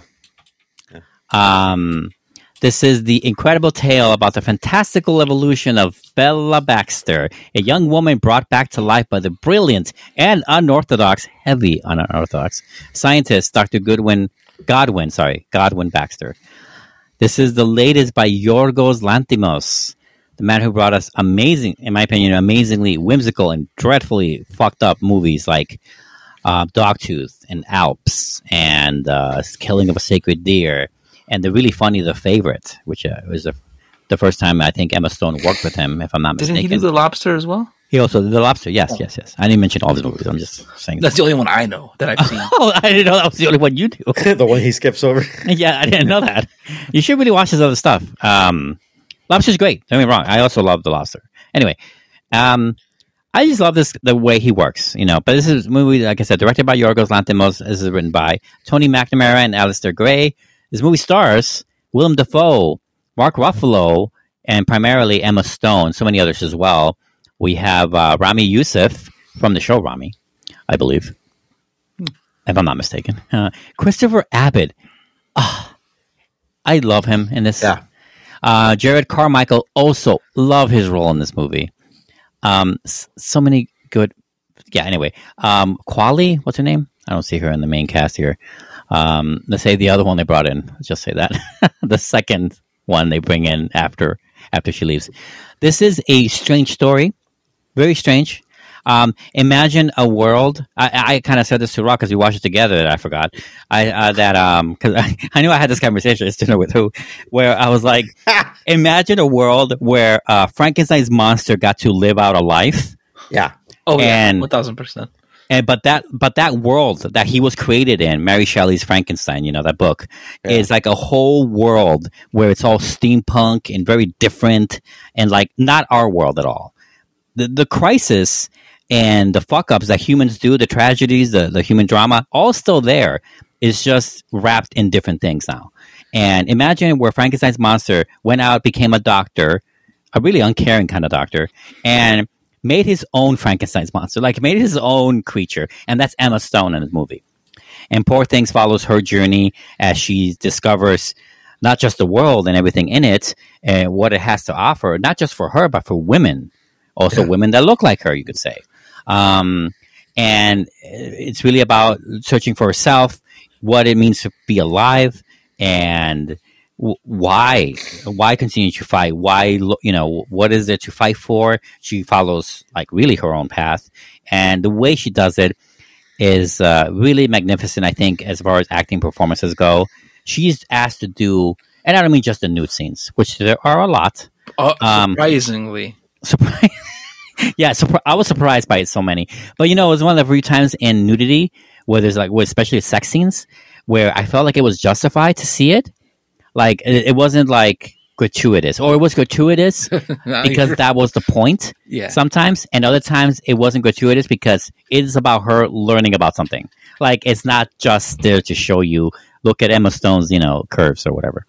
Um, but yeah, so many things about this movie, and her performance is really asked to do a lot of things. Like I said, not just nudity, but like how to act like a toddler in her body, for example. Very strange to thing to be asked for sure, and so many others that follow. Um, there's a great scene with like her being in a cruise that is Mark Ruffalo's snaky as weaselly as Oh, yes. the fucking scenes, man, in my opinion. And like I did, I, I, so many cast off characters and stay at home characters. There's like a, a whole fourth act to this movie that gets added out of nowhere. And that was our first saying, like, oh no, is this gonna? Because I was like, this movie looks like it's gonna finish. Is it gonna finish? No, it doesn't finish. There's a whole other 20 minutes, and it's so worth it. And it's so cringe and brutal and horrifying sometimes. As far as what I felt, I felt whimsy. I felt tragedy with this fucking character and the characters around her really specifically her god i guess her father character baxter who is um, every other fucking line he says about his fucking dad and how he was raised is so horrifying um, that it becomes like a joke after the fifth time he tells you like one Yeah. anecdote uh, because he doesn't treat it as like a super horrible thing he's just like nope in this in the search for science this had to be done and it was done to me you know um, Dude, they get more ridiculous. Oh my God. on. I don't know That's about more ridiculous, but they get as ridiculous at least. Yes. Yeah. Um, Poor Things is uh, uh, it had me that I, in a way I didn't expect. You know, the favorite did something similar to that too, and I think it did make my top ten that year. I think it um, did too. Yeah. I'm not 100 percent on that, but I think so. And uh, and if we had done reviews of um, Dogtooth back then, it would have definitely made my top ten as well. So yeah, this, this I clearly love this filmmaker. I no one makes movies like him. that's And true. Emma Stone is Oh. clearly uh, his current muse, um, and I love that. I love what they're doing together, and I hear that they have a great, you know, relationship together. I don't mean like sexual, of course, but or maybe they are. I have no idea. But um, I hear they're great together, and I, they love making shit. So I love it. Poor things out in theaters right now. Check it out. It is a strange comedy. It's called comedy drama romance. I love how you uh, the What? transition, how she, especially Emma's walking and everything. Yes. Yeah. Yeah. yeah. You you just notice that, like, oh wait, she's walking normally now. Mhm. Or the uh, It just happens. I love the beautiful set pieces too. like- Although yes, The introduction to every because chapter. Not only that, but they also they also do like uh she walks normally, but then you realize like she's still kind of reverts back to like she's walking, and then like the way she stops, she still stops with her like whole body. You Yeah. know, like Yeah, yeah, yeah. Like you a know, child they- would. Yeah, like a child is just like they don't have. They're like at hundred percent at all times. You know, they don't have control of their max power all the time. Like right. you know, Yeah. that's why when kids hurt you, and you're like, Jesus, kid, why are you hurting me? Well, they don't know how to control their power. Yeah. They're really funny scenes, though. Really funny scenes in the context of really adult, mature things that you don't really com- combine with. For example, like there's a scene where she finds her sexuality with an apple when the banana's right there. Yeah. Oh it's right there, and that's funny Yeah, and so fucked funny. up at the So same funny. time. I think it was a cucumber that she used. That's not a banana, but Yeah. um, it's so funny because she should have started with that. That's all I'm saying. Right. With the apple first was not great. Yeah. oh, and uh, I love What? like the the, the fish the eye, audience. Great for the audience, yeah. Was that? The fish eye. Like Oh, a lot of fish eye, and he uses fish eye a lot in his movies. Yeah. Yeah, he does. Uh, he uses a lot of it here, actually, more than I feel more pronounced than his other movies in, in recent memory. Um, but I'm not. Maybe I'm wrong about that. But yeah, very good stuff. I love this movie. Um, a lot of stuff in it. I didn't know you had seen it too, Luke. That's great. Oh yes, I, I, I made sure. Were you with us too? Jesus, was everyone with us? You don't remember? no, I, honestly, I would believe you if you say I was. no, I did not. I saw this one by myself. Guys, that's how involved I am into the movie. All I see is the movie. That's a good thing. I just, Okay, just okay. Uh, all right, uh, that's my number three. Uh, Luke, what is your number three? All right, my number three is uh obviously it's a repeat at this point. Oh, is it? Okay, I didn't know that. It is one of the movies I championed for really hardcore. Okay. Godzilla minus one. There yes. Okay, another double. Uh, All right. Yeah, I, f- I was shocked. I don't, like I said when we reviewed this movie, I never saw a Godzilla movie aside from the one that came out in 1999 or 2000. The give or Matthew take. Broderick yeah, yeah, one. the Matthew Broderick. Yeah. With the babies and shit. Right. Yeah, Yeah. That's my entire Godzilla thing. Yeah. it- Never cared about it. yeah. Have hardcore friends that love the fuck out of Godzilla. And I just on a whim, I saw the trailer for this movie, and I'm like, "Hey, that actually doesn't look bad." And Right. holy shit, it did not disappoint. Amazing. It hit. I mean, obviously it was predictable and it hit all, like, all the little tropes that it did, but it did it so well. I didn't mind it for once. Normally, this would be a movie I would probably try to pick apart, but no, it just worked so well. Totally agree with that. I mean, it reminds me like back in the day, anime music videos were a thing, and the I biggest ones were Dragon Ball and Linkin Park, and that was the running gag. Those were the two easiest ones to put together. Yeah. Mhm. But then out of the blue, this one guy came one year and did the fucking best one, and it just stunned everybody. Because yeah, ex- everyone expected it to be shit, but no, he put the time, he put the work into it, and it was amazing. And that's what this movie is. Not even if you don't like Godzilla, I tell people go see this movie. Go Yeah. see this I totally movie. Don't even think of it as a Godzilla movie. It's just the people in. I almost the call it like a war movie. It is Oh, it's, yeah. such Yeah. a good yeah like the, the human element of like surviving after you're literally your house is literally just like three walls and a bunch of rubble What Godzilla is to the main character in Godzilla minus one is to is what the Babadook is to the mother and the Babadook. oh that's a that's a throwback right there. You know, it's not about the supernatural. Like the supernatural is extra, com- right to what's I mean- happening there.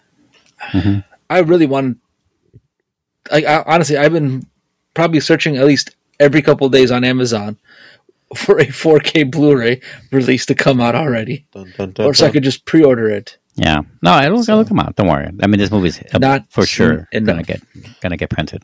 so It's gonna be mint. i can't wait for mm-hmm. godzilla minus two whatever the hell they're gonna call it I don't know. They might call it that, honestly. that'd be great Because Godzilla comes back and further downpours on the out. Japanese economy, right? It's minus two. He only Anyway. goes after the banks. right He go for the credit card vendors Yeah, that's funny. Ah, you know, Goes after our stockpiling. yeah. Stockpiles, actually. Yeah. yeah. Um, fantastic movie. It's honest, and it's one of those things where you see like the budget of it. It's like the control from video game. Mhm. People are shocked how how cheap How little, right? I heard about that too. Control is amazing. So amazing effects.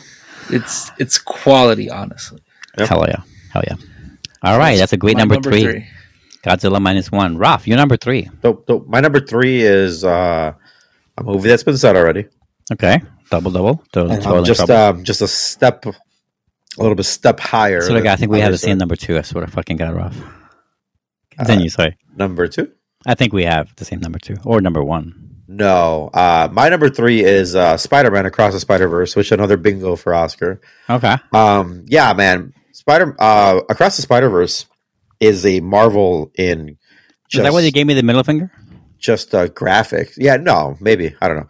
Um, it's uh the art style alone, the things that are going on in this movie of I mean, how it starts off in the beginning and it tra- from the original right movie from Into the Spider Verse, and then it goes into the rest of it when you're crossing the Spider Verse and you see all of the other art styles and the love that they have to be able to show dozens and dozens of different art styles of every other Spider-Man that you see, of every other world that we visit, and how every art style clashes with each other and how they work well, how every world is unique, how uh, some colors are more pro- more pronounced than others in different worlds depending on where you are, how things are drawn, how and just everything, right?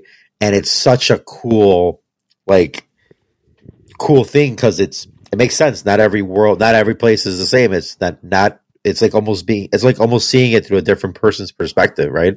Uh, your your colors can be more highlighted than my than what I see through my perspective or through Luke's perspective. You know, take his take both your guys' glasses off, and you guys can't see shit, right? Compared to me, I can see things. Don't right? judge us. yeah, I'm judging, but stuff like that, and it's just like, and this, just that's just on an art level, it's amazing, and the the feat that they do, it's just uh, fantastic. That one scene when they're all chasing him is fan, just insanely fantastic. Um, and then you have uh, what's it called? Uh, the just a story, and I, this is a movie that really, uh, like we- I know Oscar has said, it's uh, it's one of the the part a part one of two, right? I'm I'm so invested in this movie that Yeah. it's like the last two minutes of the movie, and I go, and I, I don't know the movie's about to end, but I'm just like, man, how long is this movie? I'm just like, we have so much to do still. I, I'm just so curious at like how, how how they plan on wrapping this up, and I'm like, oh my god, it's a part one. Decade, yeah, that was and I'm like, what? And I was just like, that's insane. I go, but it makes so much sense because you just can't fit everything, you know. And it's such a good story, and how it like how it book how it ends, man. Um, and just Miles's journey, and um, you know, being himself and finding out who he is and what he wants to be, who he wants to be as a Spider-Man in his own version of Spider-Man, and how different he already is compared to other Spider-Man across the Spider-Verse, right? Um, Yeah. and it's it's such a it's such a cool thing, and man, Sony's knocking out of the park with this.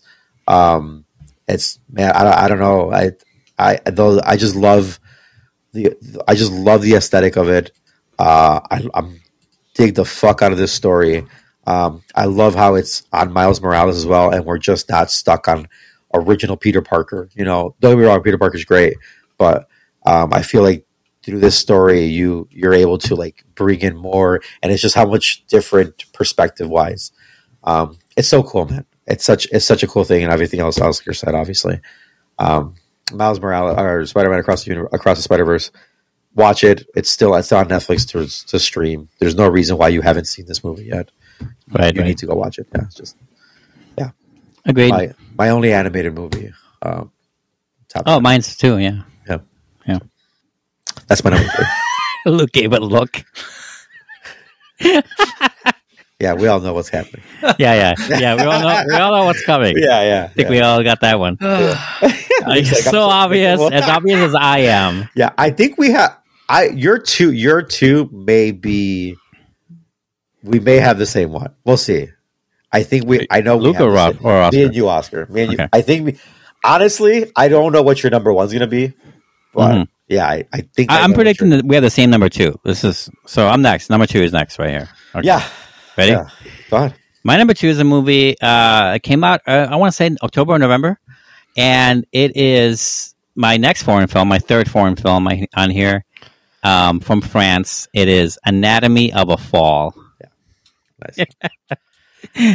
A woman is suspected of her husband's murder, and their blind son faces a moral dilemma as the main witness. That's such a great movie.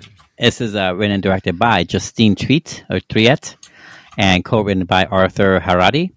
This movie stars the magnificent Jesus Christ. Where has she been all my life? Sandra Hüller, or Hüller is Yola. Hüller. Um, You're not going to say it the German way. Don't say it at all. No, I'm just kidding. right, right. You're not, you're not wrong. She also st- co-stars or stars in the the latest, the next, uh, the Zone of Interest movie that I that I, that I have to miss because it's not out yet. um, made by the Under the Skin guy. Under the She Skin. Stars in two movies I'm really excited for. Anyway, um, this is a fucking purest drama. In a way, it's a thriller. You know, it's like a, it's a, it's a very, it's a quiet, like a whodunit kind of thriller. Who murdered her husband, or was it an accident? You know, that kind of question is the reigning question of the this like the premise. It's a concept. It's what the cops are asking. It's what the lawyers and the judges and really um, all of France and Germany. You know, the people that are uh, watching this and reading about it. That's what they're all asking. But the questions that we care about in the movie are not that. That's just a starter. The movie's like, nope, that's just where we're starting. What you're really going to be asking is, how was the marriage? how was the marriage? Was she, uh, is she at fault for any of it? Is he at fault for any of it? Um, is the son a victim, a symptom, a curse of the marriage? You ask all these questions. We, we talked about briefly. We didn't review this movie, Ralf, but we did talk about in our recent discoveries of that We episode. did, yeah. And uh, one of the things I mentioned is that it treats marriage as a third, as an as an organism, and in a way another character because it's like the very nature of marriage and coupling and living together is like you know you have your life and you have your life after marriage and then Yeah. you have your life that isn't revolving around marriage within the marriage and all of these things are separate and yet they're a part of you and this movie tackles that on by being much more subtle and mature and does it within the present day of it all. Like it doesn't rely on flashbacks. It doesn't rely on a big sweeping epic years spanning thing. No. It's Yeah. all on the concept of this man falling to his death. Yeah. and whether or not he was pushed. And by who. And um, it's so great, and it, it nails every single emotional aspect and beats. And the third act, it just gets better and better. It builds on everything you saw. Uh, real crescendo of this film is this one scene in the court where we hear a tape recording, and that tape recording scene as the first time we actually see the husband, and it's like I'm not spoiling anything, but it's it gives you so much, and it still doesn't give you an answer because it's not about the answer. No, And it's not at all. So good. I mean, Um, it's such a it's such a snippet Mhm. of of their relation of their relationship at that time. Yeah. That really doesn't. It, it, she does a great job of explaining that, which I feel like I would have been so defeated because I, I I wouldn't be able to defend myself so well as she did. Um, but yeah, yeah, it's such a great such a great scene. But yeah. So yeah, that's my number two. Anatomy of a Fall. It's the Palme d'Or winner. Uh, funny enough, though, uh, France did not pick this movie as Ooh. their What as their pick? Oscar as their Oscar uh, contender. Really, what they pick? I'll get to that when my missed opportunities because I didn't get to see it. Um, I'll get to that in a minute because I don't remember the title off the top of my head. It's on that list that I for missed for missed opportunities. So That's interesting. we'll get to that in a minute. Talk But about that missed opportunity. I know that's what I'm saying. For me, like there's a clear winner. Anyway, uh, Luke, you're number two. So wait, Anatomy of a Fall was both your number twos or no? Oh, I don't know. He didn't say that. Oh, okay. I- I, was- I I was making sure. Yeah. Okay. He's saying it for me, but uh, I was Oh. saying that, uh, but that's what I was predicting. Okay. he All was. right. all right. Alright, so- Hmm. I mean, you know it's gonna be so. yeah, we Is it know animated? no, Oh, okay, then it must be. Uh, Yeah, I champ. I love this. movie. Who?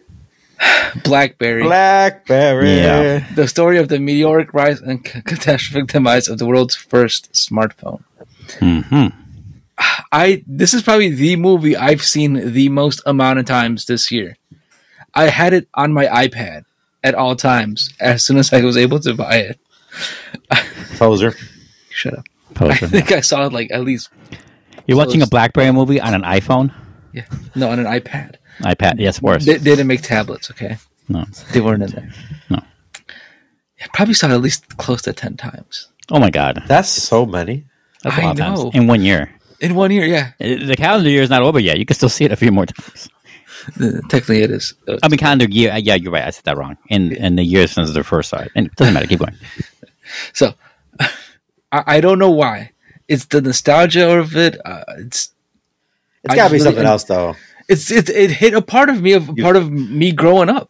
I've always liked tech and stuff like that, and just seeing something I really loved back in the day when I had my own BlackBerry device. And then you know seeing the whole startup and the the whole fall of it was great. And I mean, I was really surprised by also like the the Jay, uh, what's his face, Um, uh, Baruchel, yeah. Baruchel, thank you, Baruchel. Baruchel, yeah. I forgot his name. Uh, like even his transformation in the movie from like this little Poindexter nerd who can barely keep a company afloat to like this cutthroat guy that says whatever, and let's just get it out and got to make you know these deadlines and things like that. So it's it's a great movie. I really I remember it. you were really into the blackberry when the day you got it. You were like, you kept telling everyone like the black of the berry, the sweet of the juice. You kept saying that over and over. god, Oh. you said it so much. I never said that once. I'm quoting you. That's a quote directly from mean- 2005 or whatever. Yeah. Yeah, honestly, I think if you go back, it says uh, most quoted lines. Yeah, Mhm. interesting.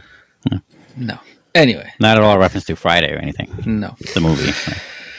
Ah, Jesus. Yeah, no. Seriously, love this movie. I mean, there's a movie obviously spoke to you. I, It did, No yeah, I mean- no surprise. Yeah.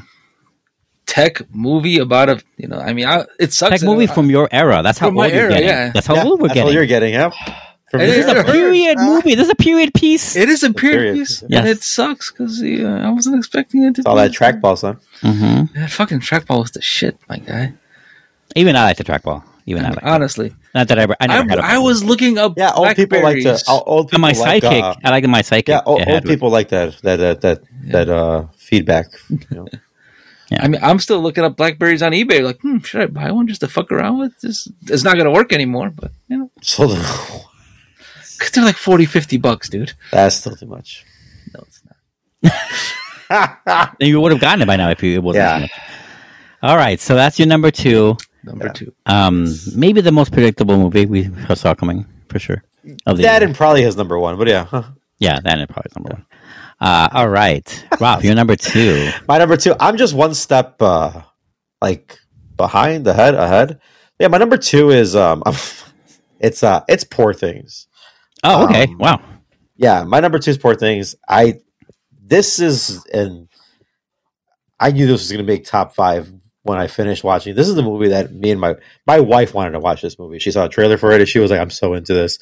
And we had this amazing discussion afterwards. Oh, yeah. Oh my god! And I love and I love having this discussion with her because she was so like you, uh, you know, from the perspective of a woman. Obviously, I don't have that perspective at all. Um, and she's like, That's why Barbie isn't on here for me.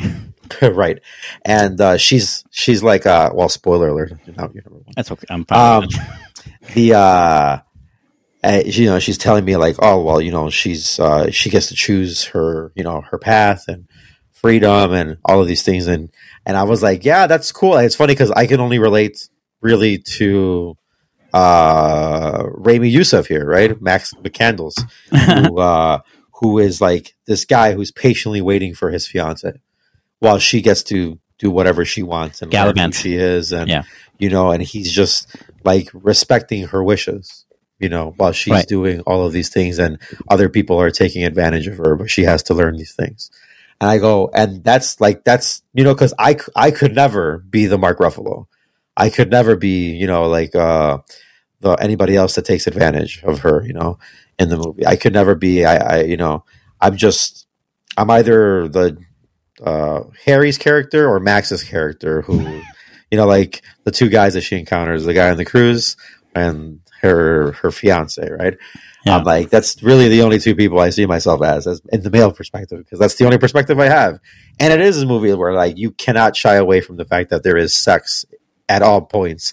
And like you said, Oscar, um, like just starting with an apple is insane, but there we go. I mean, it's just like, and when she finds her sexuality, and it's just how it becomes about that, and how it's like the rise and fall of finding out how uh how just because something is as good as it can be and how you can use it for your advantage and how it ends up becoming something that you can also not love as much anymore and you can fall out of love with something that even is as amazing as it was the first time or whatever you know?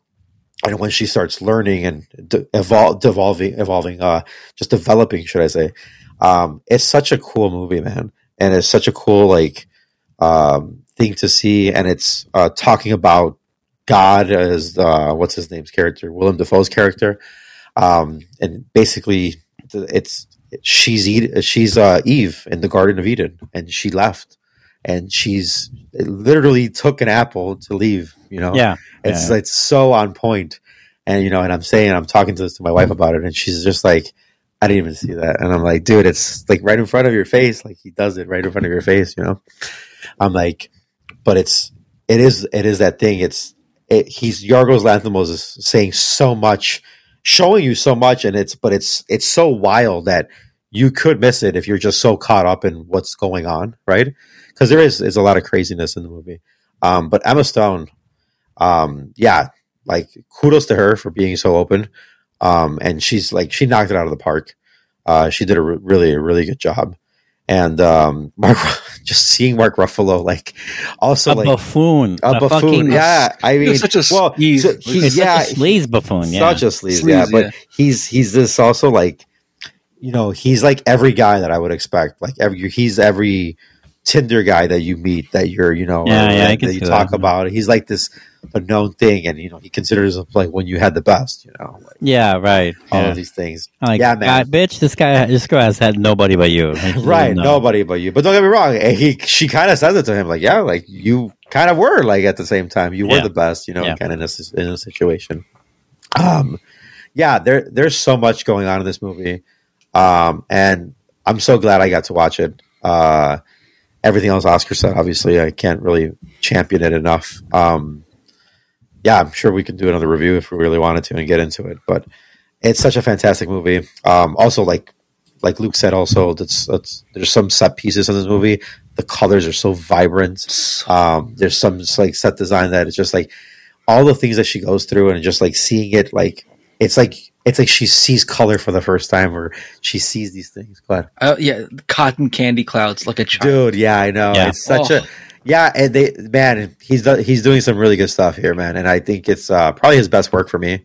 Um, Or, uh, yeah, so or the, the like when she discovered that one city of like poor people and it's just broke her and Yeah. Yeah, lost yeah. innocence in a way. Oh my! Oh, Okay, All the gambling money.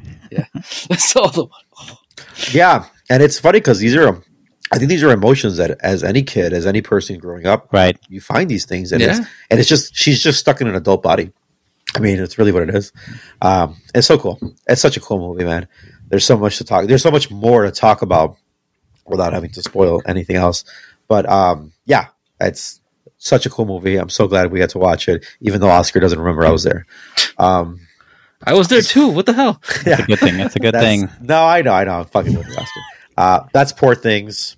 Uh, my number two, Oscar. By all means, you're number one. All right, the finale Oh. here. Number one. Number number one was very hard to pick. Should So can we don't guess? want to do honorable mentions or anything like that? Oh no, actually, you know what? No, we're not gonna do our mentions before the number one. What we'll do is that I'll recap my ten to nine, Okay, and um, and you guys can guess. Okay. I got you. I mean, I know it. I I already wrote down all our ten through one. Uh, Oh, great. Well, I know my own, so I'm just gonna read it real quick. Um, going from ten, my number ten was how to blow up a pipeline. My number nine was when evil lurks. My number eight was bottoms. My number seven was talk to me. My number six was American fiction. Here's where all the doubles really. Number five is Killers of the Flower Moon. My number four, Spider Man Across the Spider Verse. My number three is Poor Things. My number two is Anatomy of a Fall. And we're into number my number one. Y'all gonna guess? All right, I have two Uh, choices. Go ahead, Luke. You go first. Oppenheimer. Okay. No, good. he said it wasn't already, but yeah. Oh, okay. I did mention I did That's right. spoil that, Uh, yes. I got. it. All right, so I'm gonna say, okay, it's either Good Burger Two Oh yeah. or The Color Purple. It is May December.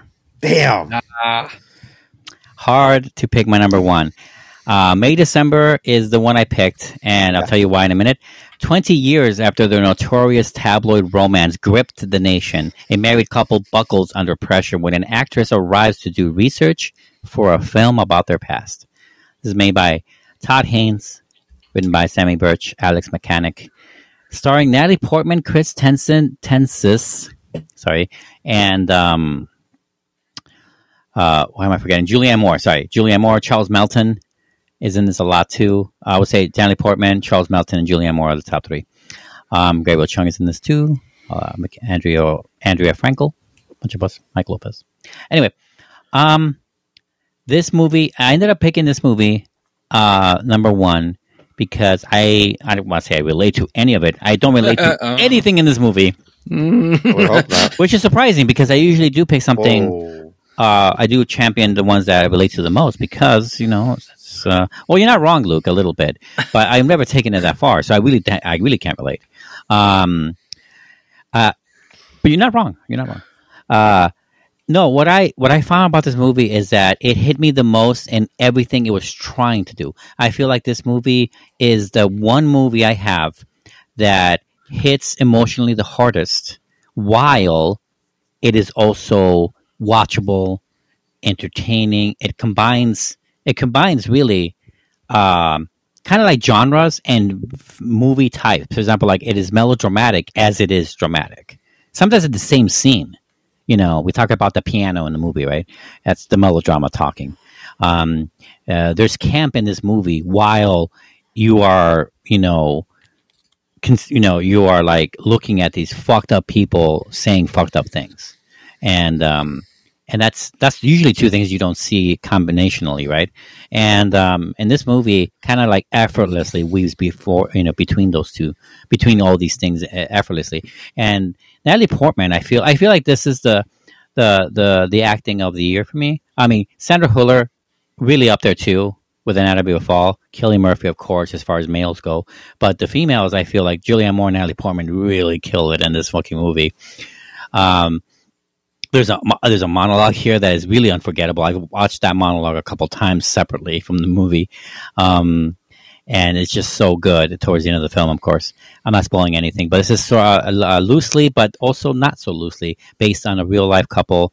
This real life teacher in the 90s, 97, I think, or 95, that um, this female teacher that uh, you know seduced her fifth grade student, and um, and even though she went to jail and was pregnant in jail and all this stuff happened tragedy ta- tabloids shit like that um, they reconnected after she got out and they were married and all this. And it's an amazing fucked up story. Very so it feels so american. It also feels so western civilization if not anything. It feels very modern in a fucked up way. And this movie's about that. And what if you throw in a strange wrench like an actress trying to research them for a role? It's like it's like she's a fly on the wall that talks back.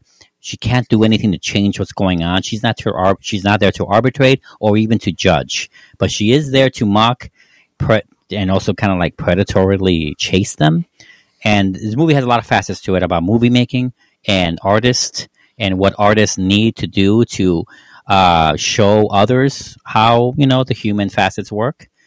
It has all of that while it also shows us fucked up family and their dynamics.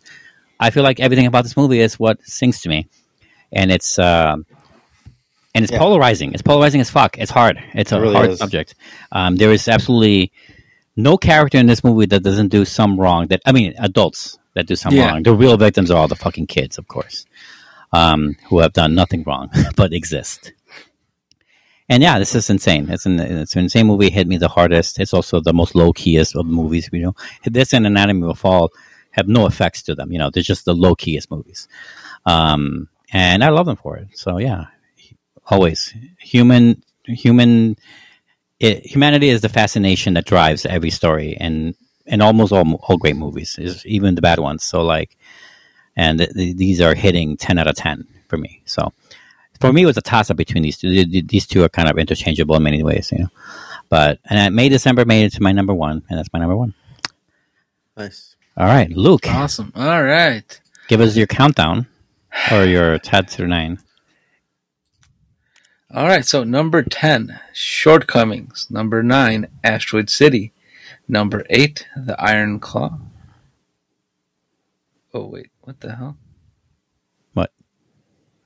Uh, uh I made a mistake on my list. Hold on. Did you? I, I just wrote the wrong movie in the wrong spot. There we go. Okay. Okay.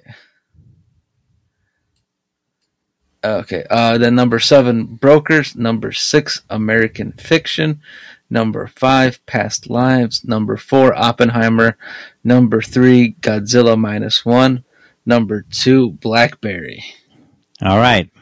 Rob, you want to take the first stab at guessing? Uh, Suzume. Oh yeah, that was my number one. I don't. I don't even want to guess a different one. I didn't want to guess a different one either. You don't want to give a second? Okay, yeah. I'm. I'm just saying Suzume. You want a second? Why do you assume it's Suzume? Uh, Because Makoto? Shinkai. Yeah. Mako- uh, the movie was called Makoto King Shinkai shits only in on screen. it was the number one movie, and then eats it. like I mean, I literally went to Japan, and that was like my number one goal was to get a Right. yeah, your number one goal is to get a physical piece of media you can't also get here. Not only a physical piece of media, but go take a picture of the location. That was from your name. Ah, there you go, buddy. Made by who again? Makoto. uh, So is it or not? Is it or not? What is it? Fuck. Yes, of course it is. Of course. Yeah, of course. I think ha- Luke has the most uh, different movies out of all of us. Probably. Yeah.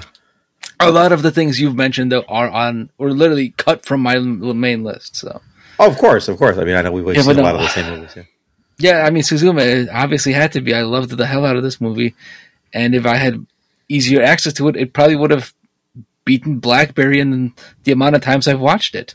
Yeah, it's so funny. I, I can't watch a movie more than like two times, maybe three, in the same year. I just feel No. like it's like, it, not that it takes away from something, but yeah. Anyways, continue. Sorry. But but Suzume, a modern action adventure road story where a 17 year old girl named Suzume helps a mysterious young man Well, close doors from the other side that are releasing disasters uh, all over in Japan. That is a really weird. Yeah, it's a it's a weird. That's a weird phrase. description. It's Yeah, like somebody yeah, said uh-huh. Google Translate on it. Weirdly It worded. does Um, feel like that actually. Now that you think about it. But no, it's it's funny because it is kind of like a road trip type It's of. kind of like a weathering with you type. It's kind of like a your name type, really. No, those are more stationary. Okay? I mean, this is Okay. this, this goes all the way from. I'm like, sorry, weathering with you, they travel. across Tokyo. Who cares? They travel. Tokyo's gigantic. Yeah. Yeah, but this is Japan. It's the, from like the southern to all the way up to Tokyo.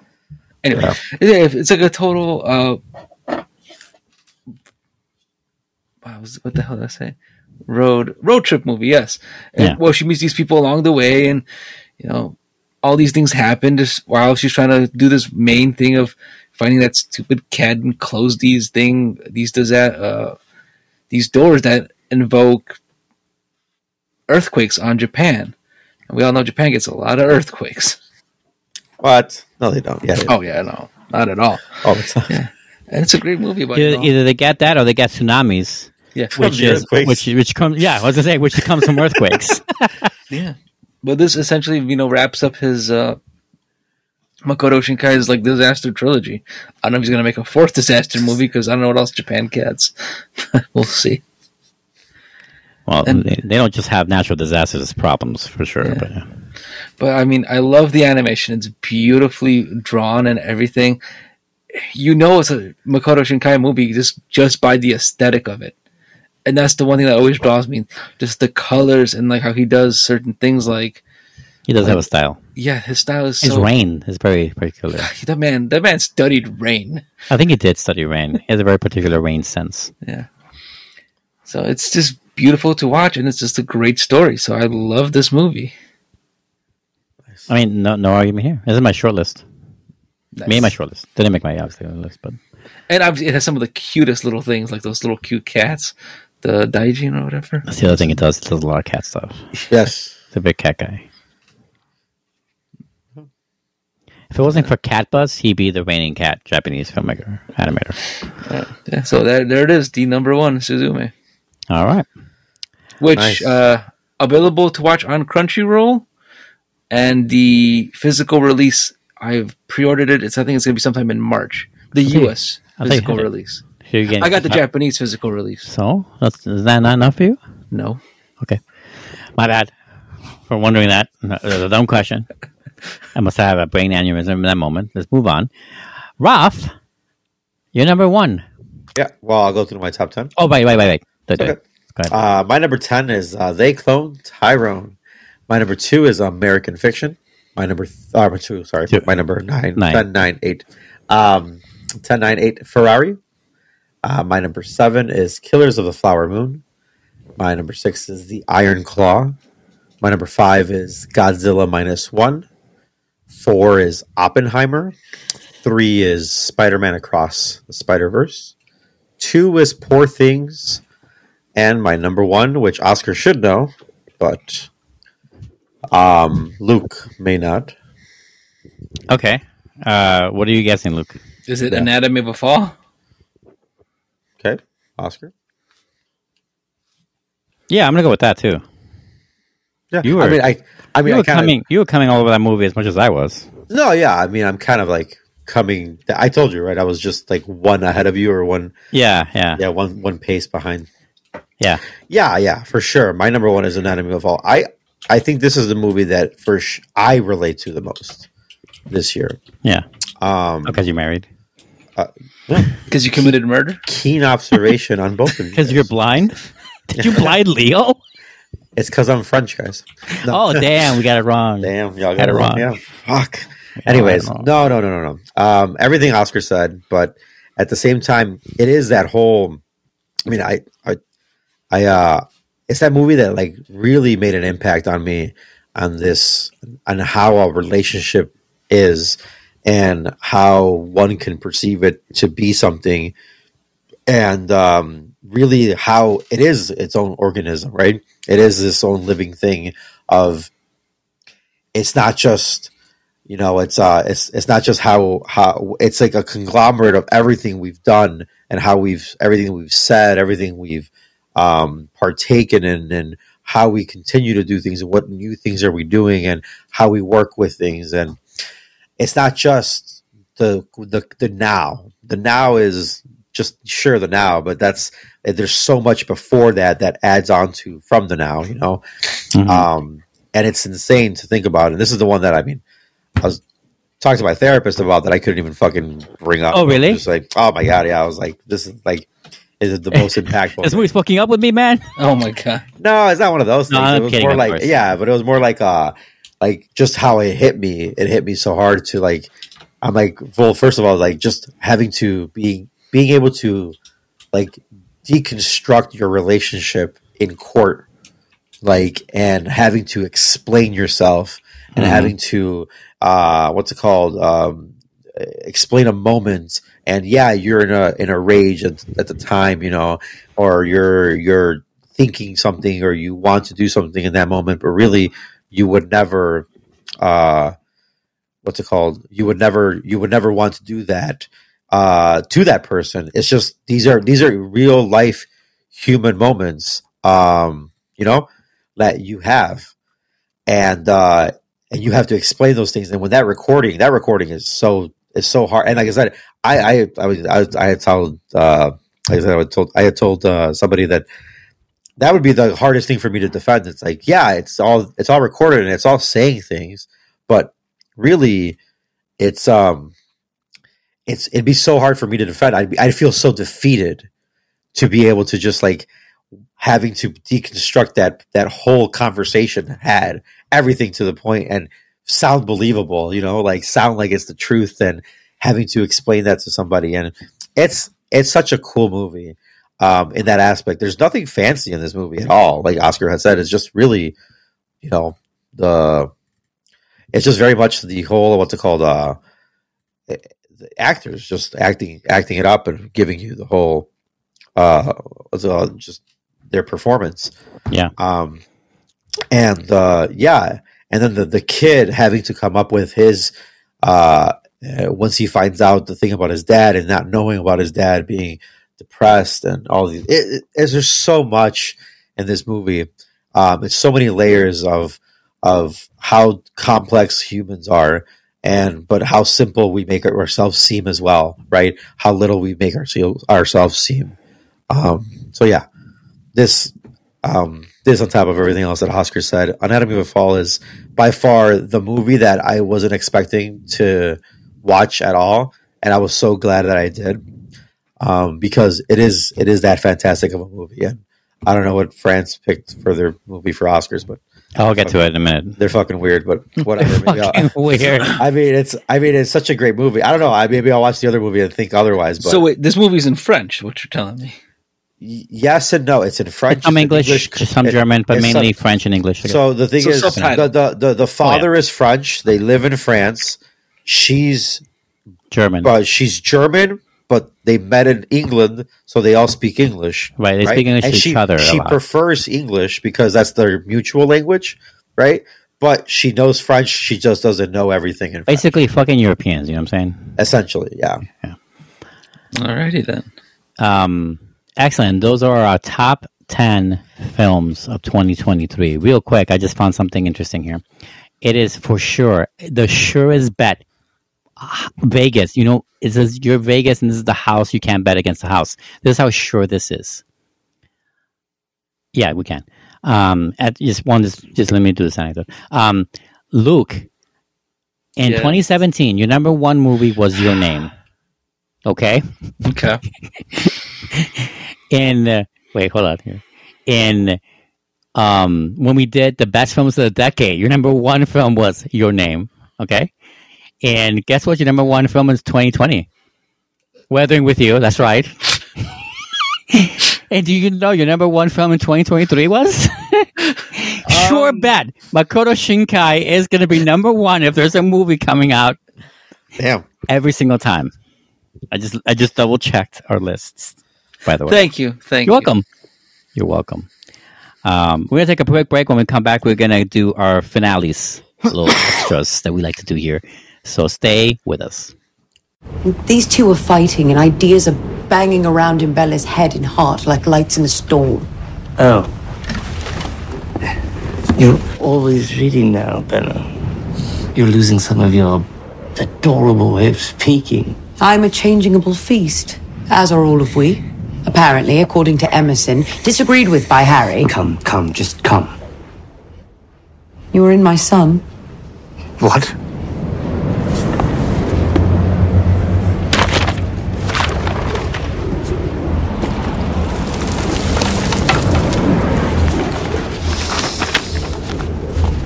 All right, and we're back. Let's hit with our animal mentions. I was first with the list. I'm going to go first on this one as well. There's no particular order. There were like 40 movies in my short list. I'm not going to name them all, of course. Thank I'm not going to go crazy. Fucking be Okay? here the whole day. Jesus. But yeah. my honorable mentions are definitely really good ones. You know, they could have made a top 10 on themselves. So- Oscar's gonna hate my number one of mine. Yeah, go ahead. I can't wait. Uh, the color purple is on my on my short list. The color Yeah, I purple, figured. saw I, that. figured it would be. I have, I have to watch it with Ashley though. So. it is so inspiring and heartbreaking and brutal at the same time. I was, uh, even though I knew the whole story, that still got me, man. You're not allowed to do that. You've never seen any of them. The color purple. I've seen the movie. I, I've read the the book too. Oh, him, Mister. Oh, I haven't, him. I have I haven't seen the first one yet, so I can't say anything. the first one. It's not like a sequel. this isn't like a. It's, It's a. It's a. Re, it's a remaster. It's yeah, it's something. A It's a re, it's one of those. It's one of those uh, uh, musicals that was marketed not as a musical. Yeah. Um, anyway, uh, I did. I did. Uh, I that- did like is- Ferrari, Ralf. I did Is that, really like. is that the trend? Is that the What? trend? Not, Yes. Not Uh, telling studios are afraid to are afraid to announce their musicals as musicals. That's why Wonka's like that. Yeah. and that's why Mean Girls is like that. Well, Mean Girls. Ha- it literally has a fucking musical symbol in the People Mean are Girls. dumb. It does, but gonna they, but they pay attention. purposely didn't show music in the They haven't. They haven't. They, they're not gonna probably. yeah, and I. What is funny because when I re- recommended Wonka to somebody, I was like, "You like musicals?" They're like, "Yeah." I was like, "Oh, you'll love this movie." Then. No, I just- there's not enough music in that one. Yes, there is. There Shut the is. Fuck There's up. plenty of music. Shut up. Yeah, you fucking ass. Three more songs, man. Anyway, I'm talking here. Three more. Fuck, so many. Sorry, go ahead. Anyway, I saw. Um, oh my god, Master Gardener. This is made by the guy who uh, did uh, the Card Counter a couple years back. Uh, the guy who wrote Taxi Driver and the original. Oh, okay, okay. I like Yeah. how have to go back. the Yeah, Gar- well, he also did one of my favorite movies. I'm trying to remember with Ethan Hawke that made my top ten decade movies. predestination. Oh, um, predestination. No, uh, First Reformed. First, First Reformed. Reformed. That was double. That was- that's, that's the the one I was thinking about. Yeah, Yeah. I, was, I was. I was gonna say the priest one.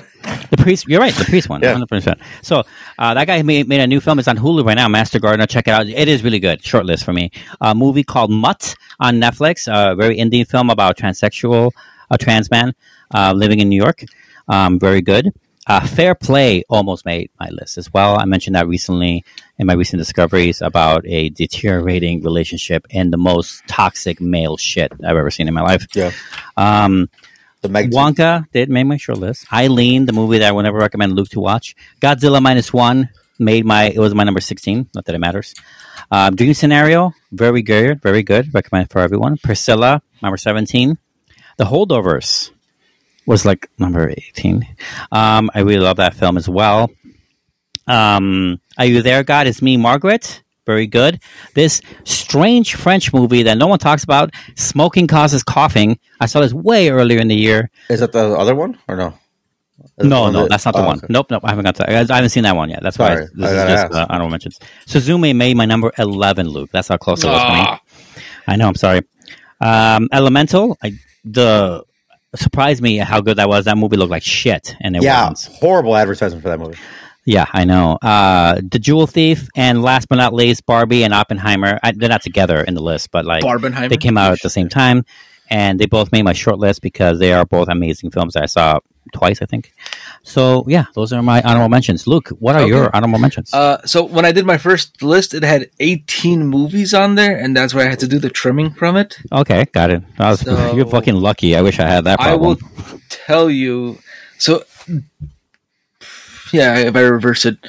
So then my number 11th would have been Killers, of the, Napoleon. Killers of the Flower Moon, Napoleon. Killers of the Flower Moon, got it. Uh huh. Poor Things. They Clone Tyrone, Yeah. Gran Turismo, The Holdovers, Mm. Spider Man Across the Spider Verse, It's fucking sacrilege on your fucking Sisu, Sisu. yeah, Okay, and Priscilla. Priscilla. Yes. Those, yeah. Dude, I have some hard. I have some friends that are hardcore Elvis fans. They will not see that movie. I'm like, you guys are just afraid Oh, why? of the truth. Why? And not even the truth. It's just another version. Of, like, come on, Why? They're like, you know, they're not gonna see it because it bad mouths Elvis. That's it. Gives a fuck. I'm just saying Anyways, that's what they yeah. think, and I think it's ridiculous to think that way. All right, I'm all just right, saying right. that that's right. what I've heard.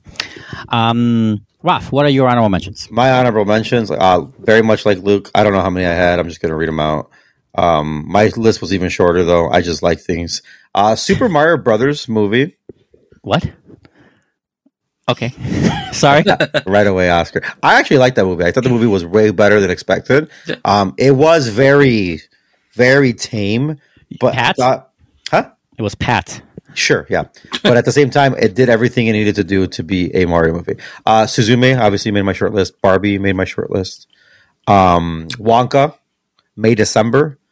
So basically, May December, Suzume and Barbie was like, and then my Fighting and- for ten- uh, fighting for ten. Yeah, basically, yeah. fighting for ten. Uh, Maestro. Did you guys watch Maestro? I did watch Maestro. Maestro made my top ten. Great, Carey Oh, not Mulligan. top ten, but Jesus, yeah. Oh my god, yeah, good. yeah, real fucking Jesus, Um, really good in that movie. yeah. Um, and yep, that's about it. Okay. All right. Now we get into some disappointments. These always happen. We review, we reviewed many disappointments here. I'm going to talk about Did some we? of the ones we reviewed. 65. We reviewed that movie with uh, Jesus Revolution. Ferrari guy. Adam Driver. Yes. Boston Strangler. We reviewed The Blackening on here. Uh, we thought that was a disappointment. I hundred percent agree with it. Yeah, we didn't review The Last that Voyage one. of the Demeter, but we almost did. I'm so glad we didn't.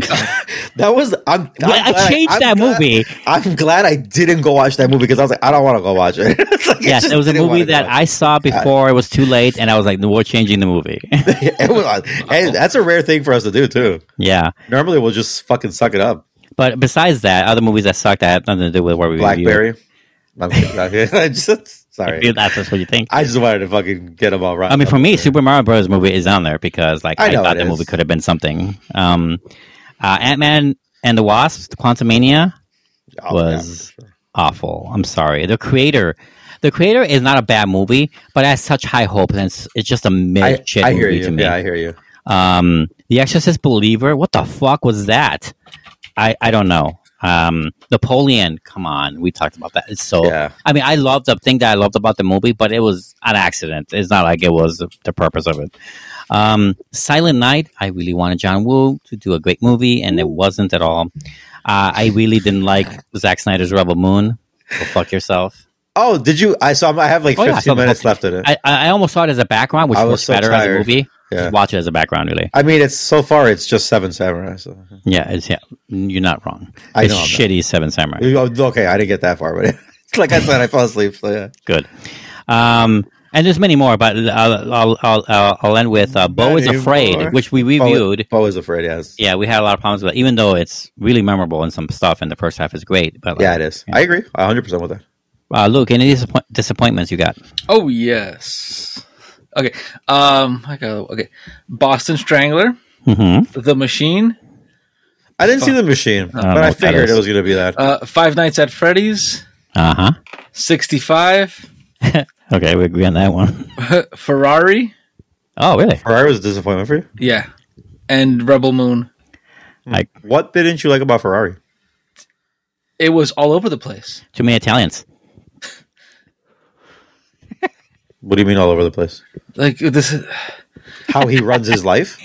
like all, everything is like I just I just didn't like how it was done. Pace, yeah, the pacing might be a little. It off. was like, oh hey, I mean, I didn't mind it. I was, side honestly, I was relationship, fine with it. I main made my relationship, short list. factory, races. It's like w- stick to one.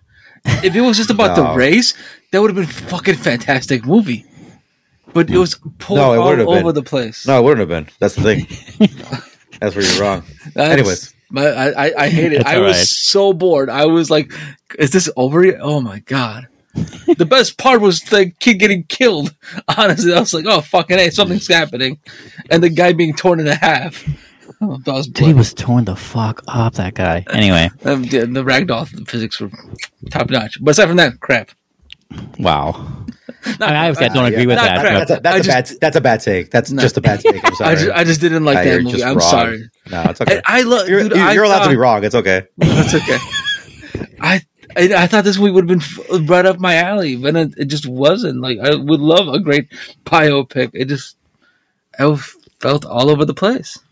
I mean, we've had That's many. how his year. life is. That's all fine. over the place. Give me a piece of the place, not the whole. Then it's not his life. Then it's not a biopic. it could have been better. Makes no. It could have been. I been. mean, yeah, it probably could have been better than what it was. For sure. A lot of things could be better. Anyways, continue.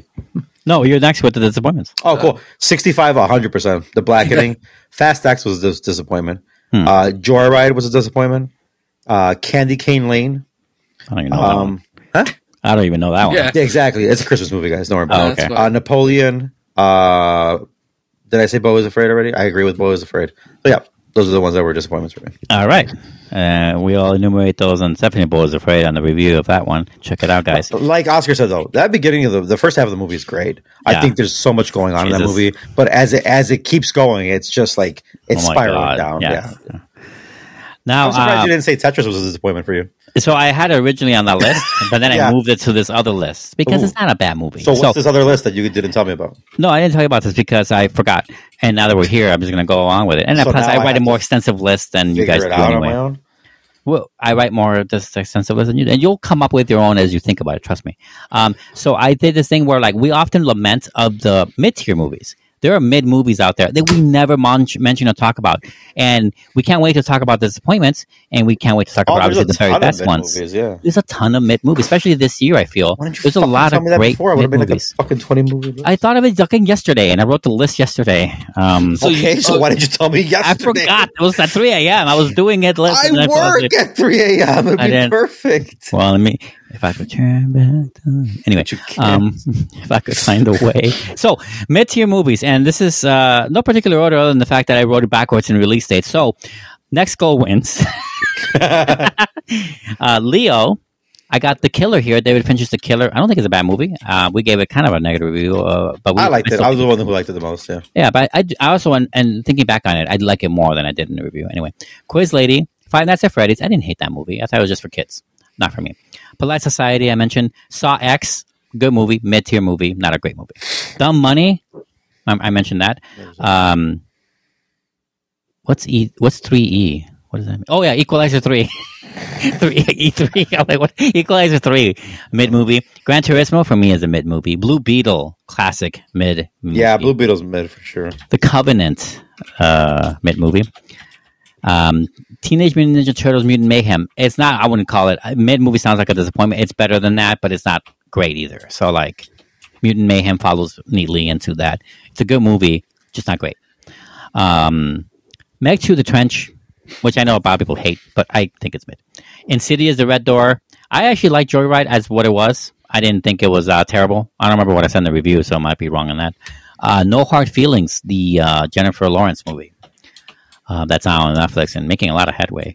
Um, that rom com is really good. I liked it a lot. Missing, which is from Searching. Uh, I think it's a great, ni- nice little movie, nice little mid tier movie. Well, usually when you start to go missing, they go searching. Yeah, that's true. Um, Judy Blume Forever falls in this. Dungeons and Dragons Honor Among Thieves. I put that on here as a good mid Yeah. tier movie. Scream Six.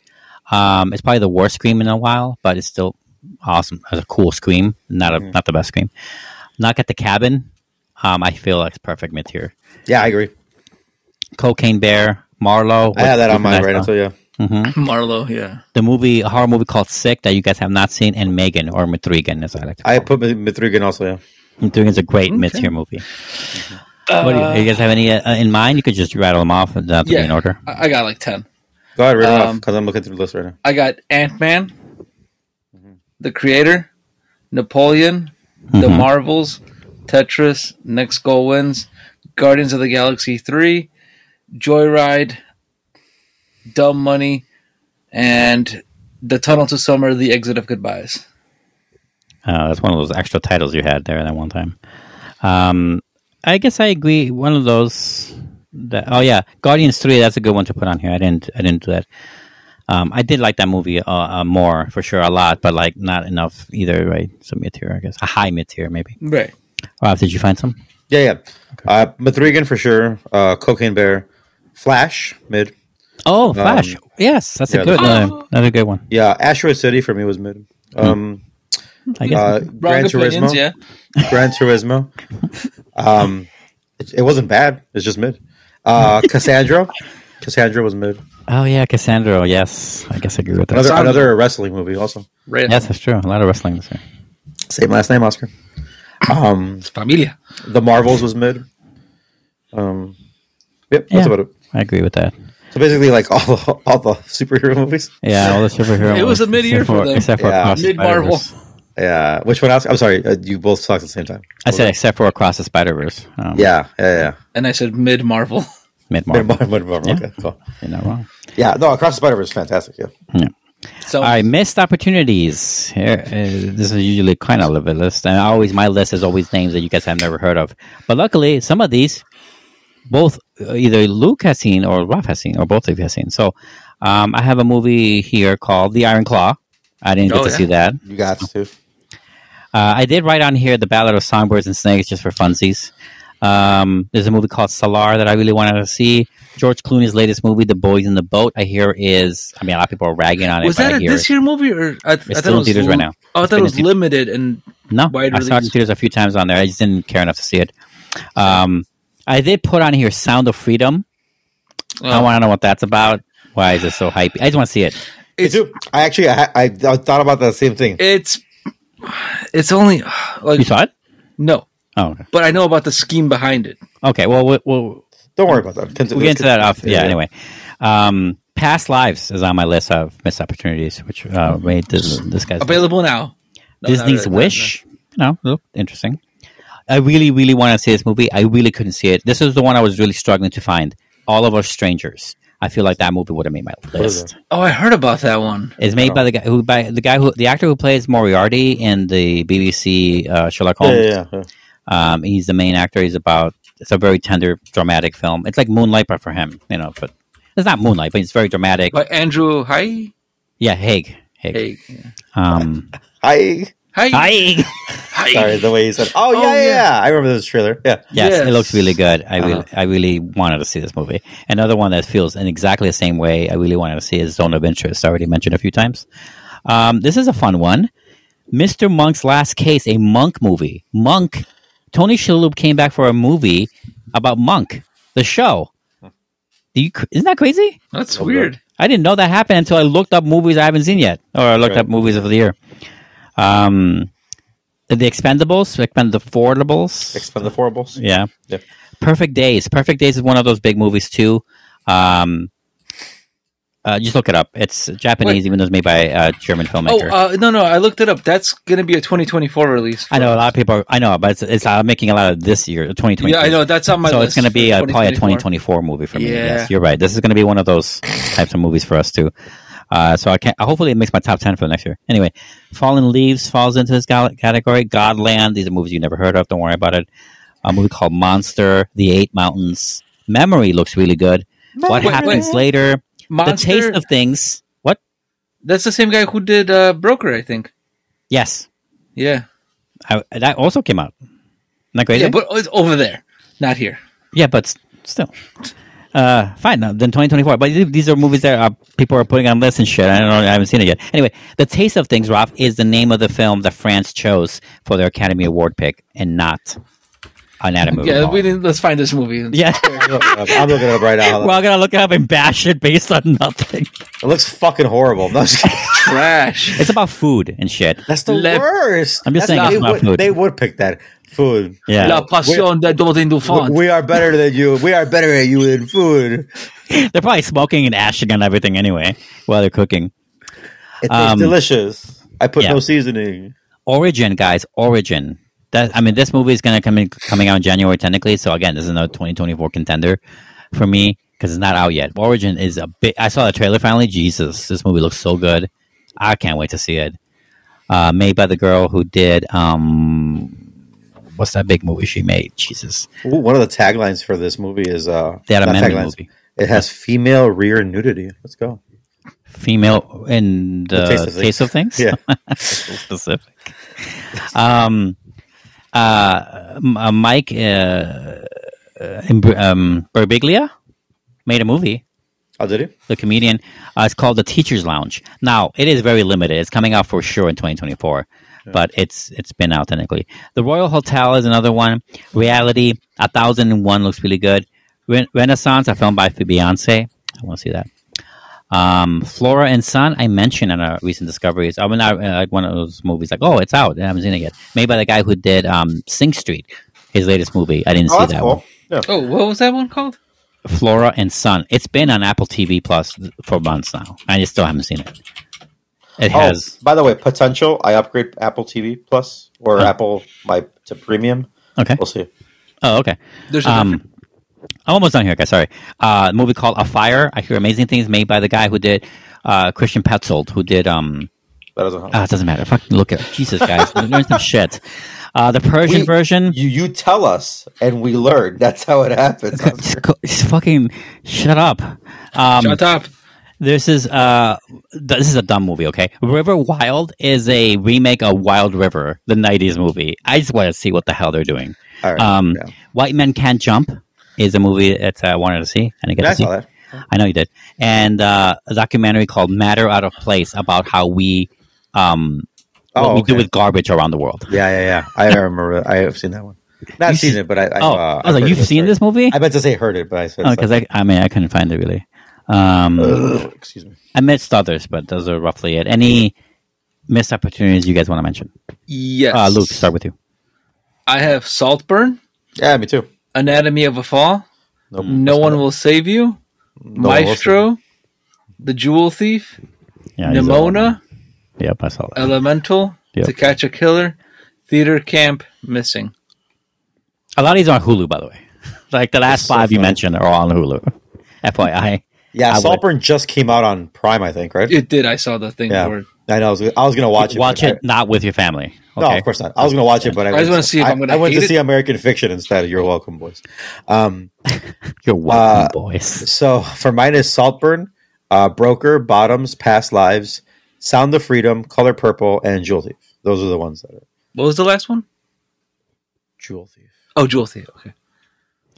So, um, Christian Petzold, the guy who did A Fire, he did the movie Phoenix, which made my top 10 that year. Oh, yeah. You And a movie called Transit, which we reviewed on the show. I think, Rob, you came with me to that movie. Transit? I remember, yeah. I hated that movie. Yeah, I remember you did. It was like a, a World War II thing, but set in the modern day. It was very strange. Yeah. Um, same director. So that's He why hated it because it didn't. Yeah. it doesn't compute and Not black and white. not apparently not black and white. Um, so that's roughly. Uh, oh, I, I forgot to look up shit. God damn it! Hold on, I need to look it up because I want to get it right. Um, Origin is I want to. I definitely want to bring this on your on your on your on Radar. your- yeah, Ava DuVernay. That's her name. You guys remember her, right? Ava DuVernay did um has done a few films. I mean, her worst movie is probably like that one. um Oh my god, what is the name of it? Why is this so hard? Can't Send just the give me link. just directors. Just give me directors. Why can't you know? Anyway, here it is. Um, A Wrinkle in Time, like that movie that bombed. She did that, Ah. but Oh yeah, okay. Right. But before that and around that, she did 13th, that documentary. That I love that movie. And she also did Selma um, with David Oyelowo.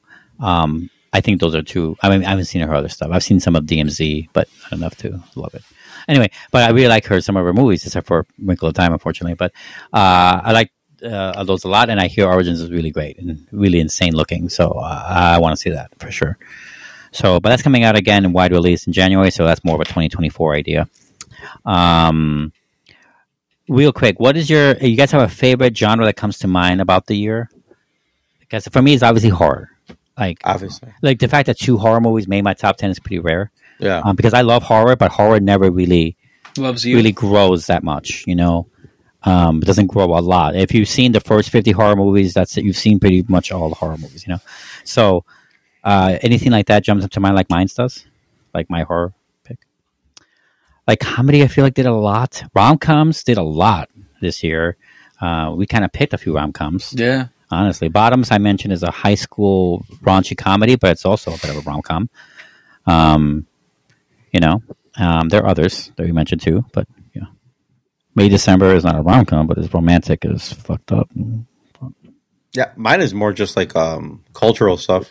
So Yeah, like American Fiction, obviously, Killers of the Flower Moon. I would say comedy then maybe. they, they clone Tyrone. Yeah, the comedy's in there for sure, but Yeah, they in- clone Tyrone it- is it's comedy. it's it is yeah, but it's It's also dark talking a lot about yeah, what's no, yeah, you know. yeah. I mean, I would say Bottoms is a hardcore comedy that also talks about this stuff. You know what I'm saying? So like, you can have both ways, and all Oh, horror you, movies of course you can. do the same. You know, talk to me is all about that too. You know, you could say that. Anything jumps out at you, Luke? No? Mm, I was just curious. I don't know. Maybe romance some of and biopics. A lot of good romances out there. Poor Things could be considered kind of a romance Yeah. that fails. Um, no, that's not it. It's more. That's definitely not a romance. It's something else. But other Yeah, things. all in of it. Luke's movies were like you know, Yeah, a lot of your. just needs to feel loved. Yeah, yeah. You okay? Luke, I feel like that's where all your movies are, especially these uh, Asian picks you got. Yeah, bro, you okay? Yeah, I'm fine. Are you sure? You want us to call somebody? You you got a little little Asian fever going on? Yeah, what do you got there? Huh? I didn't want to say the other thing. Yeah, don't say. Yeah, don't say the other one. Um, Luke, that goes for you. Don't say it too. yeah, please don't say. It. You can type it there. Um, You can type it in. Yeah. Anyway, um, I think on that shitty note, we're gonna end it. We're gonna start ending it. Um, it's a great year as always in film. Um, this year's great in different ways, and I loved all the stuff we watched. Can't believe we broke all our records here a little bit. Um, so this comes out uh, not on a Wednesday. It's going to come out on a Friday, I believe, and then by next time, and it'll be the three Fridays. So it'll be three three Fridays in a row. So the next review or the next top ten will be our top ten TV shows of the year. Dude, I, have Um, through, I have to go through so many streaming services just to see the names of the fucking shit I've seen. Do you want me to screenshot you what I've seen? Yeah, send me. Yeah, I'm sure we have way different shows, but yeah, send me. Okay. I have to go Um, through my history for Hulu. Uh-huh. Oh, good luck with Hulu. Hulu's hard, yeah. This, for, yeah. For Netflix, though, luckily they have like a on the website you can just go through your device history of like what you've seen on your thing per account. So I can go through your account and see what you've seen. Yeah, it's, uh, it is harder to keep TV around. Um, I, I have a list that I keep that I'm pretty good at keeping. So Yeah, and then I gotta go Crunchyroll because I've seen so much anime this year. Oh, that was like my weakest thing was TV this year. That's your weakest thing every year. Yeah, I know. Well, I actually hit, I actually hit double digits this year. Which we're So proud I of, think yeah. I also broke my record in TV watching this year as well. Yeah. So did you do anything outdoors today this year I did. I went out a lot this year. besides work? No, I mean no, but I don't count work. I'm, I'm not Oh, even okay. counting work. Work is fucking secondary to my entire life. Yeah, I was just asking. No, no. I mean, I I went on so many first dates in 2023. I'm sick of it. Really, I'm so sick of it. But like, I did go out a bunch. I went on my first my first fest, Ride Fest. I did uh, I did an EDM concert. My first like I did a lot. I Oh, did. who, who'd you see for EDM? Uh, Was it Kaskade? no, no, it's um, Lady something. Gaga? No, she's not EDM. Fuck. Uh, It doesn't matter. I'll if remember. It, I'll tell you. Now I have Lady Gaga. She's like a, a, a trans woman that does EDM. That's Sonia? helpful. Huh? Sonia? No. The Sonia is actually a metal band. Okay. Then no, it's still not her. Anyway, um, anyway, whatever. Uh, no, but I watched a lot of series. Anyway, I think it's because I'm single and I have more time. I feel like Yeah, now, no shit. anyway. Half my time is spent taking my kid somewhere. so- Well, clearly because well, Luke gave me the same thing. We're like, how are you watching all this stuff? He's more single than I am. he does overtime all the time. That's all he does. Oh well, that's true. And he spends like two hours commuting to and from work. So That's true. Well, on go. top of the overtime, it's like 15 hour days. That's all he does. Hmm, that's true. Look Okay, Luke's like, damn, I just And- broke down my and he sleeps like 12 hours at a night. Yeah, right, exactly. So there's this whole day. That's it. That's his whole day. Right. All right. All right. We're going to call it quits there. Thanks you all for listening. Tune in until next week when we do a top 10 TV shows with a special guest. Hopefully, Luke is there for that one. He was sacrificing his time for the next one. I don't know why, but we'll get to it when we get to it. Until then, everyone, I'm Oscar. And Luke. And Ralf, I hope you got the list, Oscar. Right. See you later. Coffee and pie. Coffee and pie. Oh my. You didn't hear it from me. Let's do this in five. And Glory, shall we By the way, I kind of figured May December was your number one. You kind of figured what? May December was your number one. I just wanted to be funny. You sound different. Luke, does he sound different to you? Who? Luke, Ralf. I sound different? No, not No. anymore. Nope, not anymore. You sounded different for a second. Never mind. Okay. All right. Stop eating. Five, four. No, Three. d- tell him the thing you wanted to do, the mids or whatever. Oh, oh. Uh, I was gonna just announce it then. Um, Oh, okay, then never mind. Wait, Dude, Element of fucking surprise. clean your face, bro. There's fucking cheese everywhere. You look disgusting. Figure it out, man. oh my god! Oh wait, my head's swimming from laughing so hard in that moment. I'm hungry. fucking clean your face. I did. You still got it. That's the Or is that a gray hair? That's great. You asked. Damn, you old Damn. bitch. damn Blackberry. like that textile fucking track. Uh, if you if you could have bought stocks for BlackBerry back in the day, you old bitch. He would have held. Yeah, he would have. Yeah, he would have. Gonna be a resurgence, guys. Don't worry. yeah, bro. Crypto. I don't You know. only lose it if you sell. Or, okay. they, or they go under.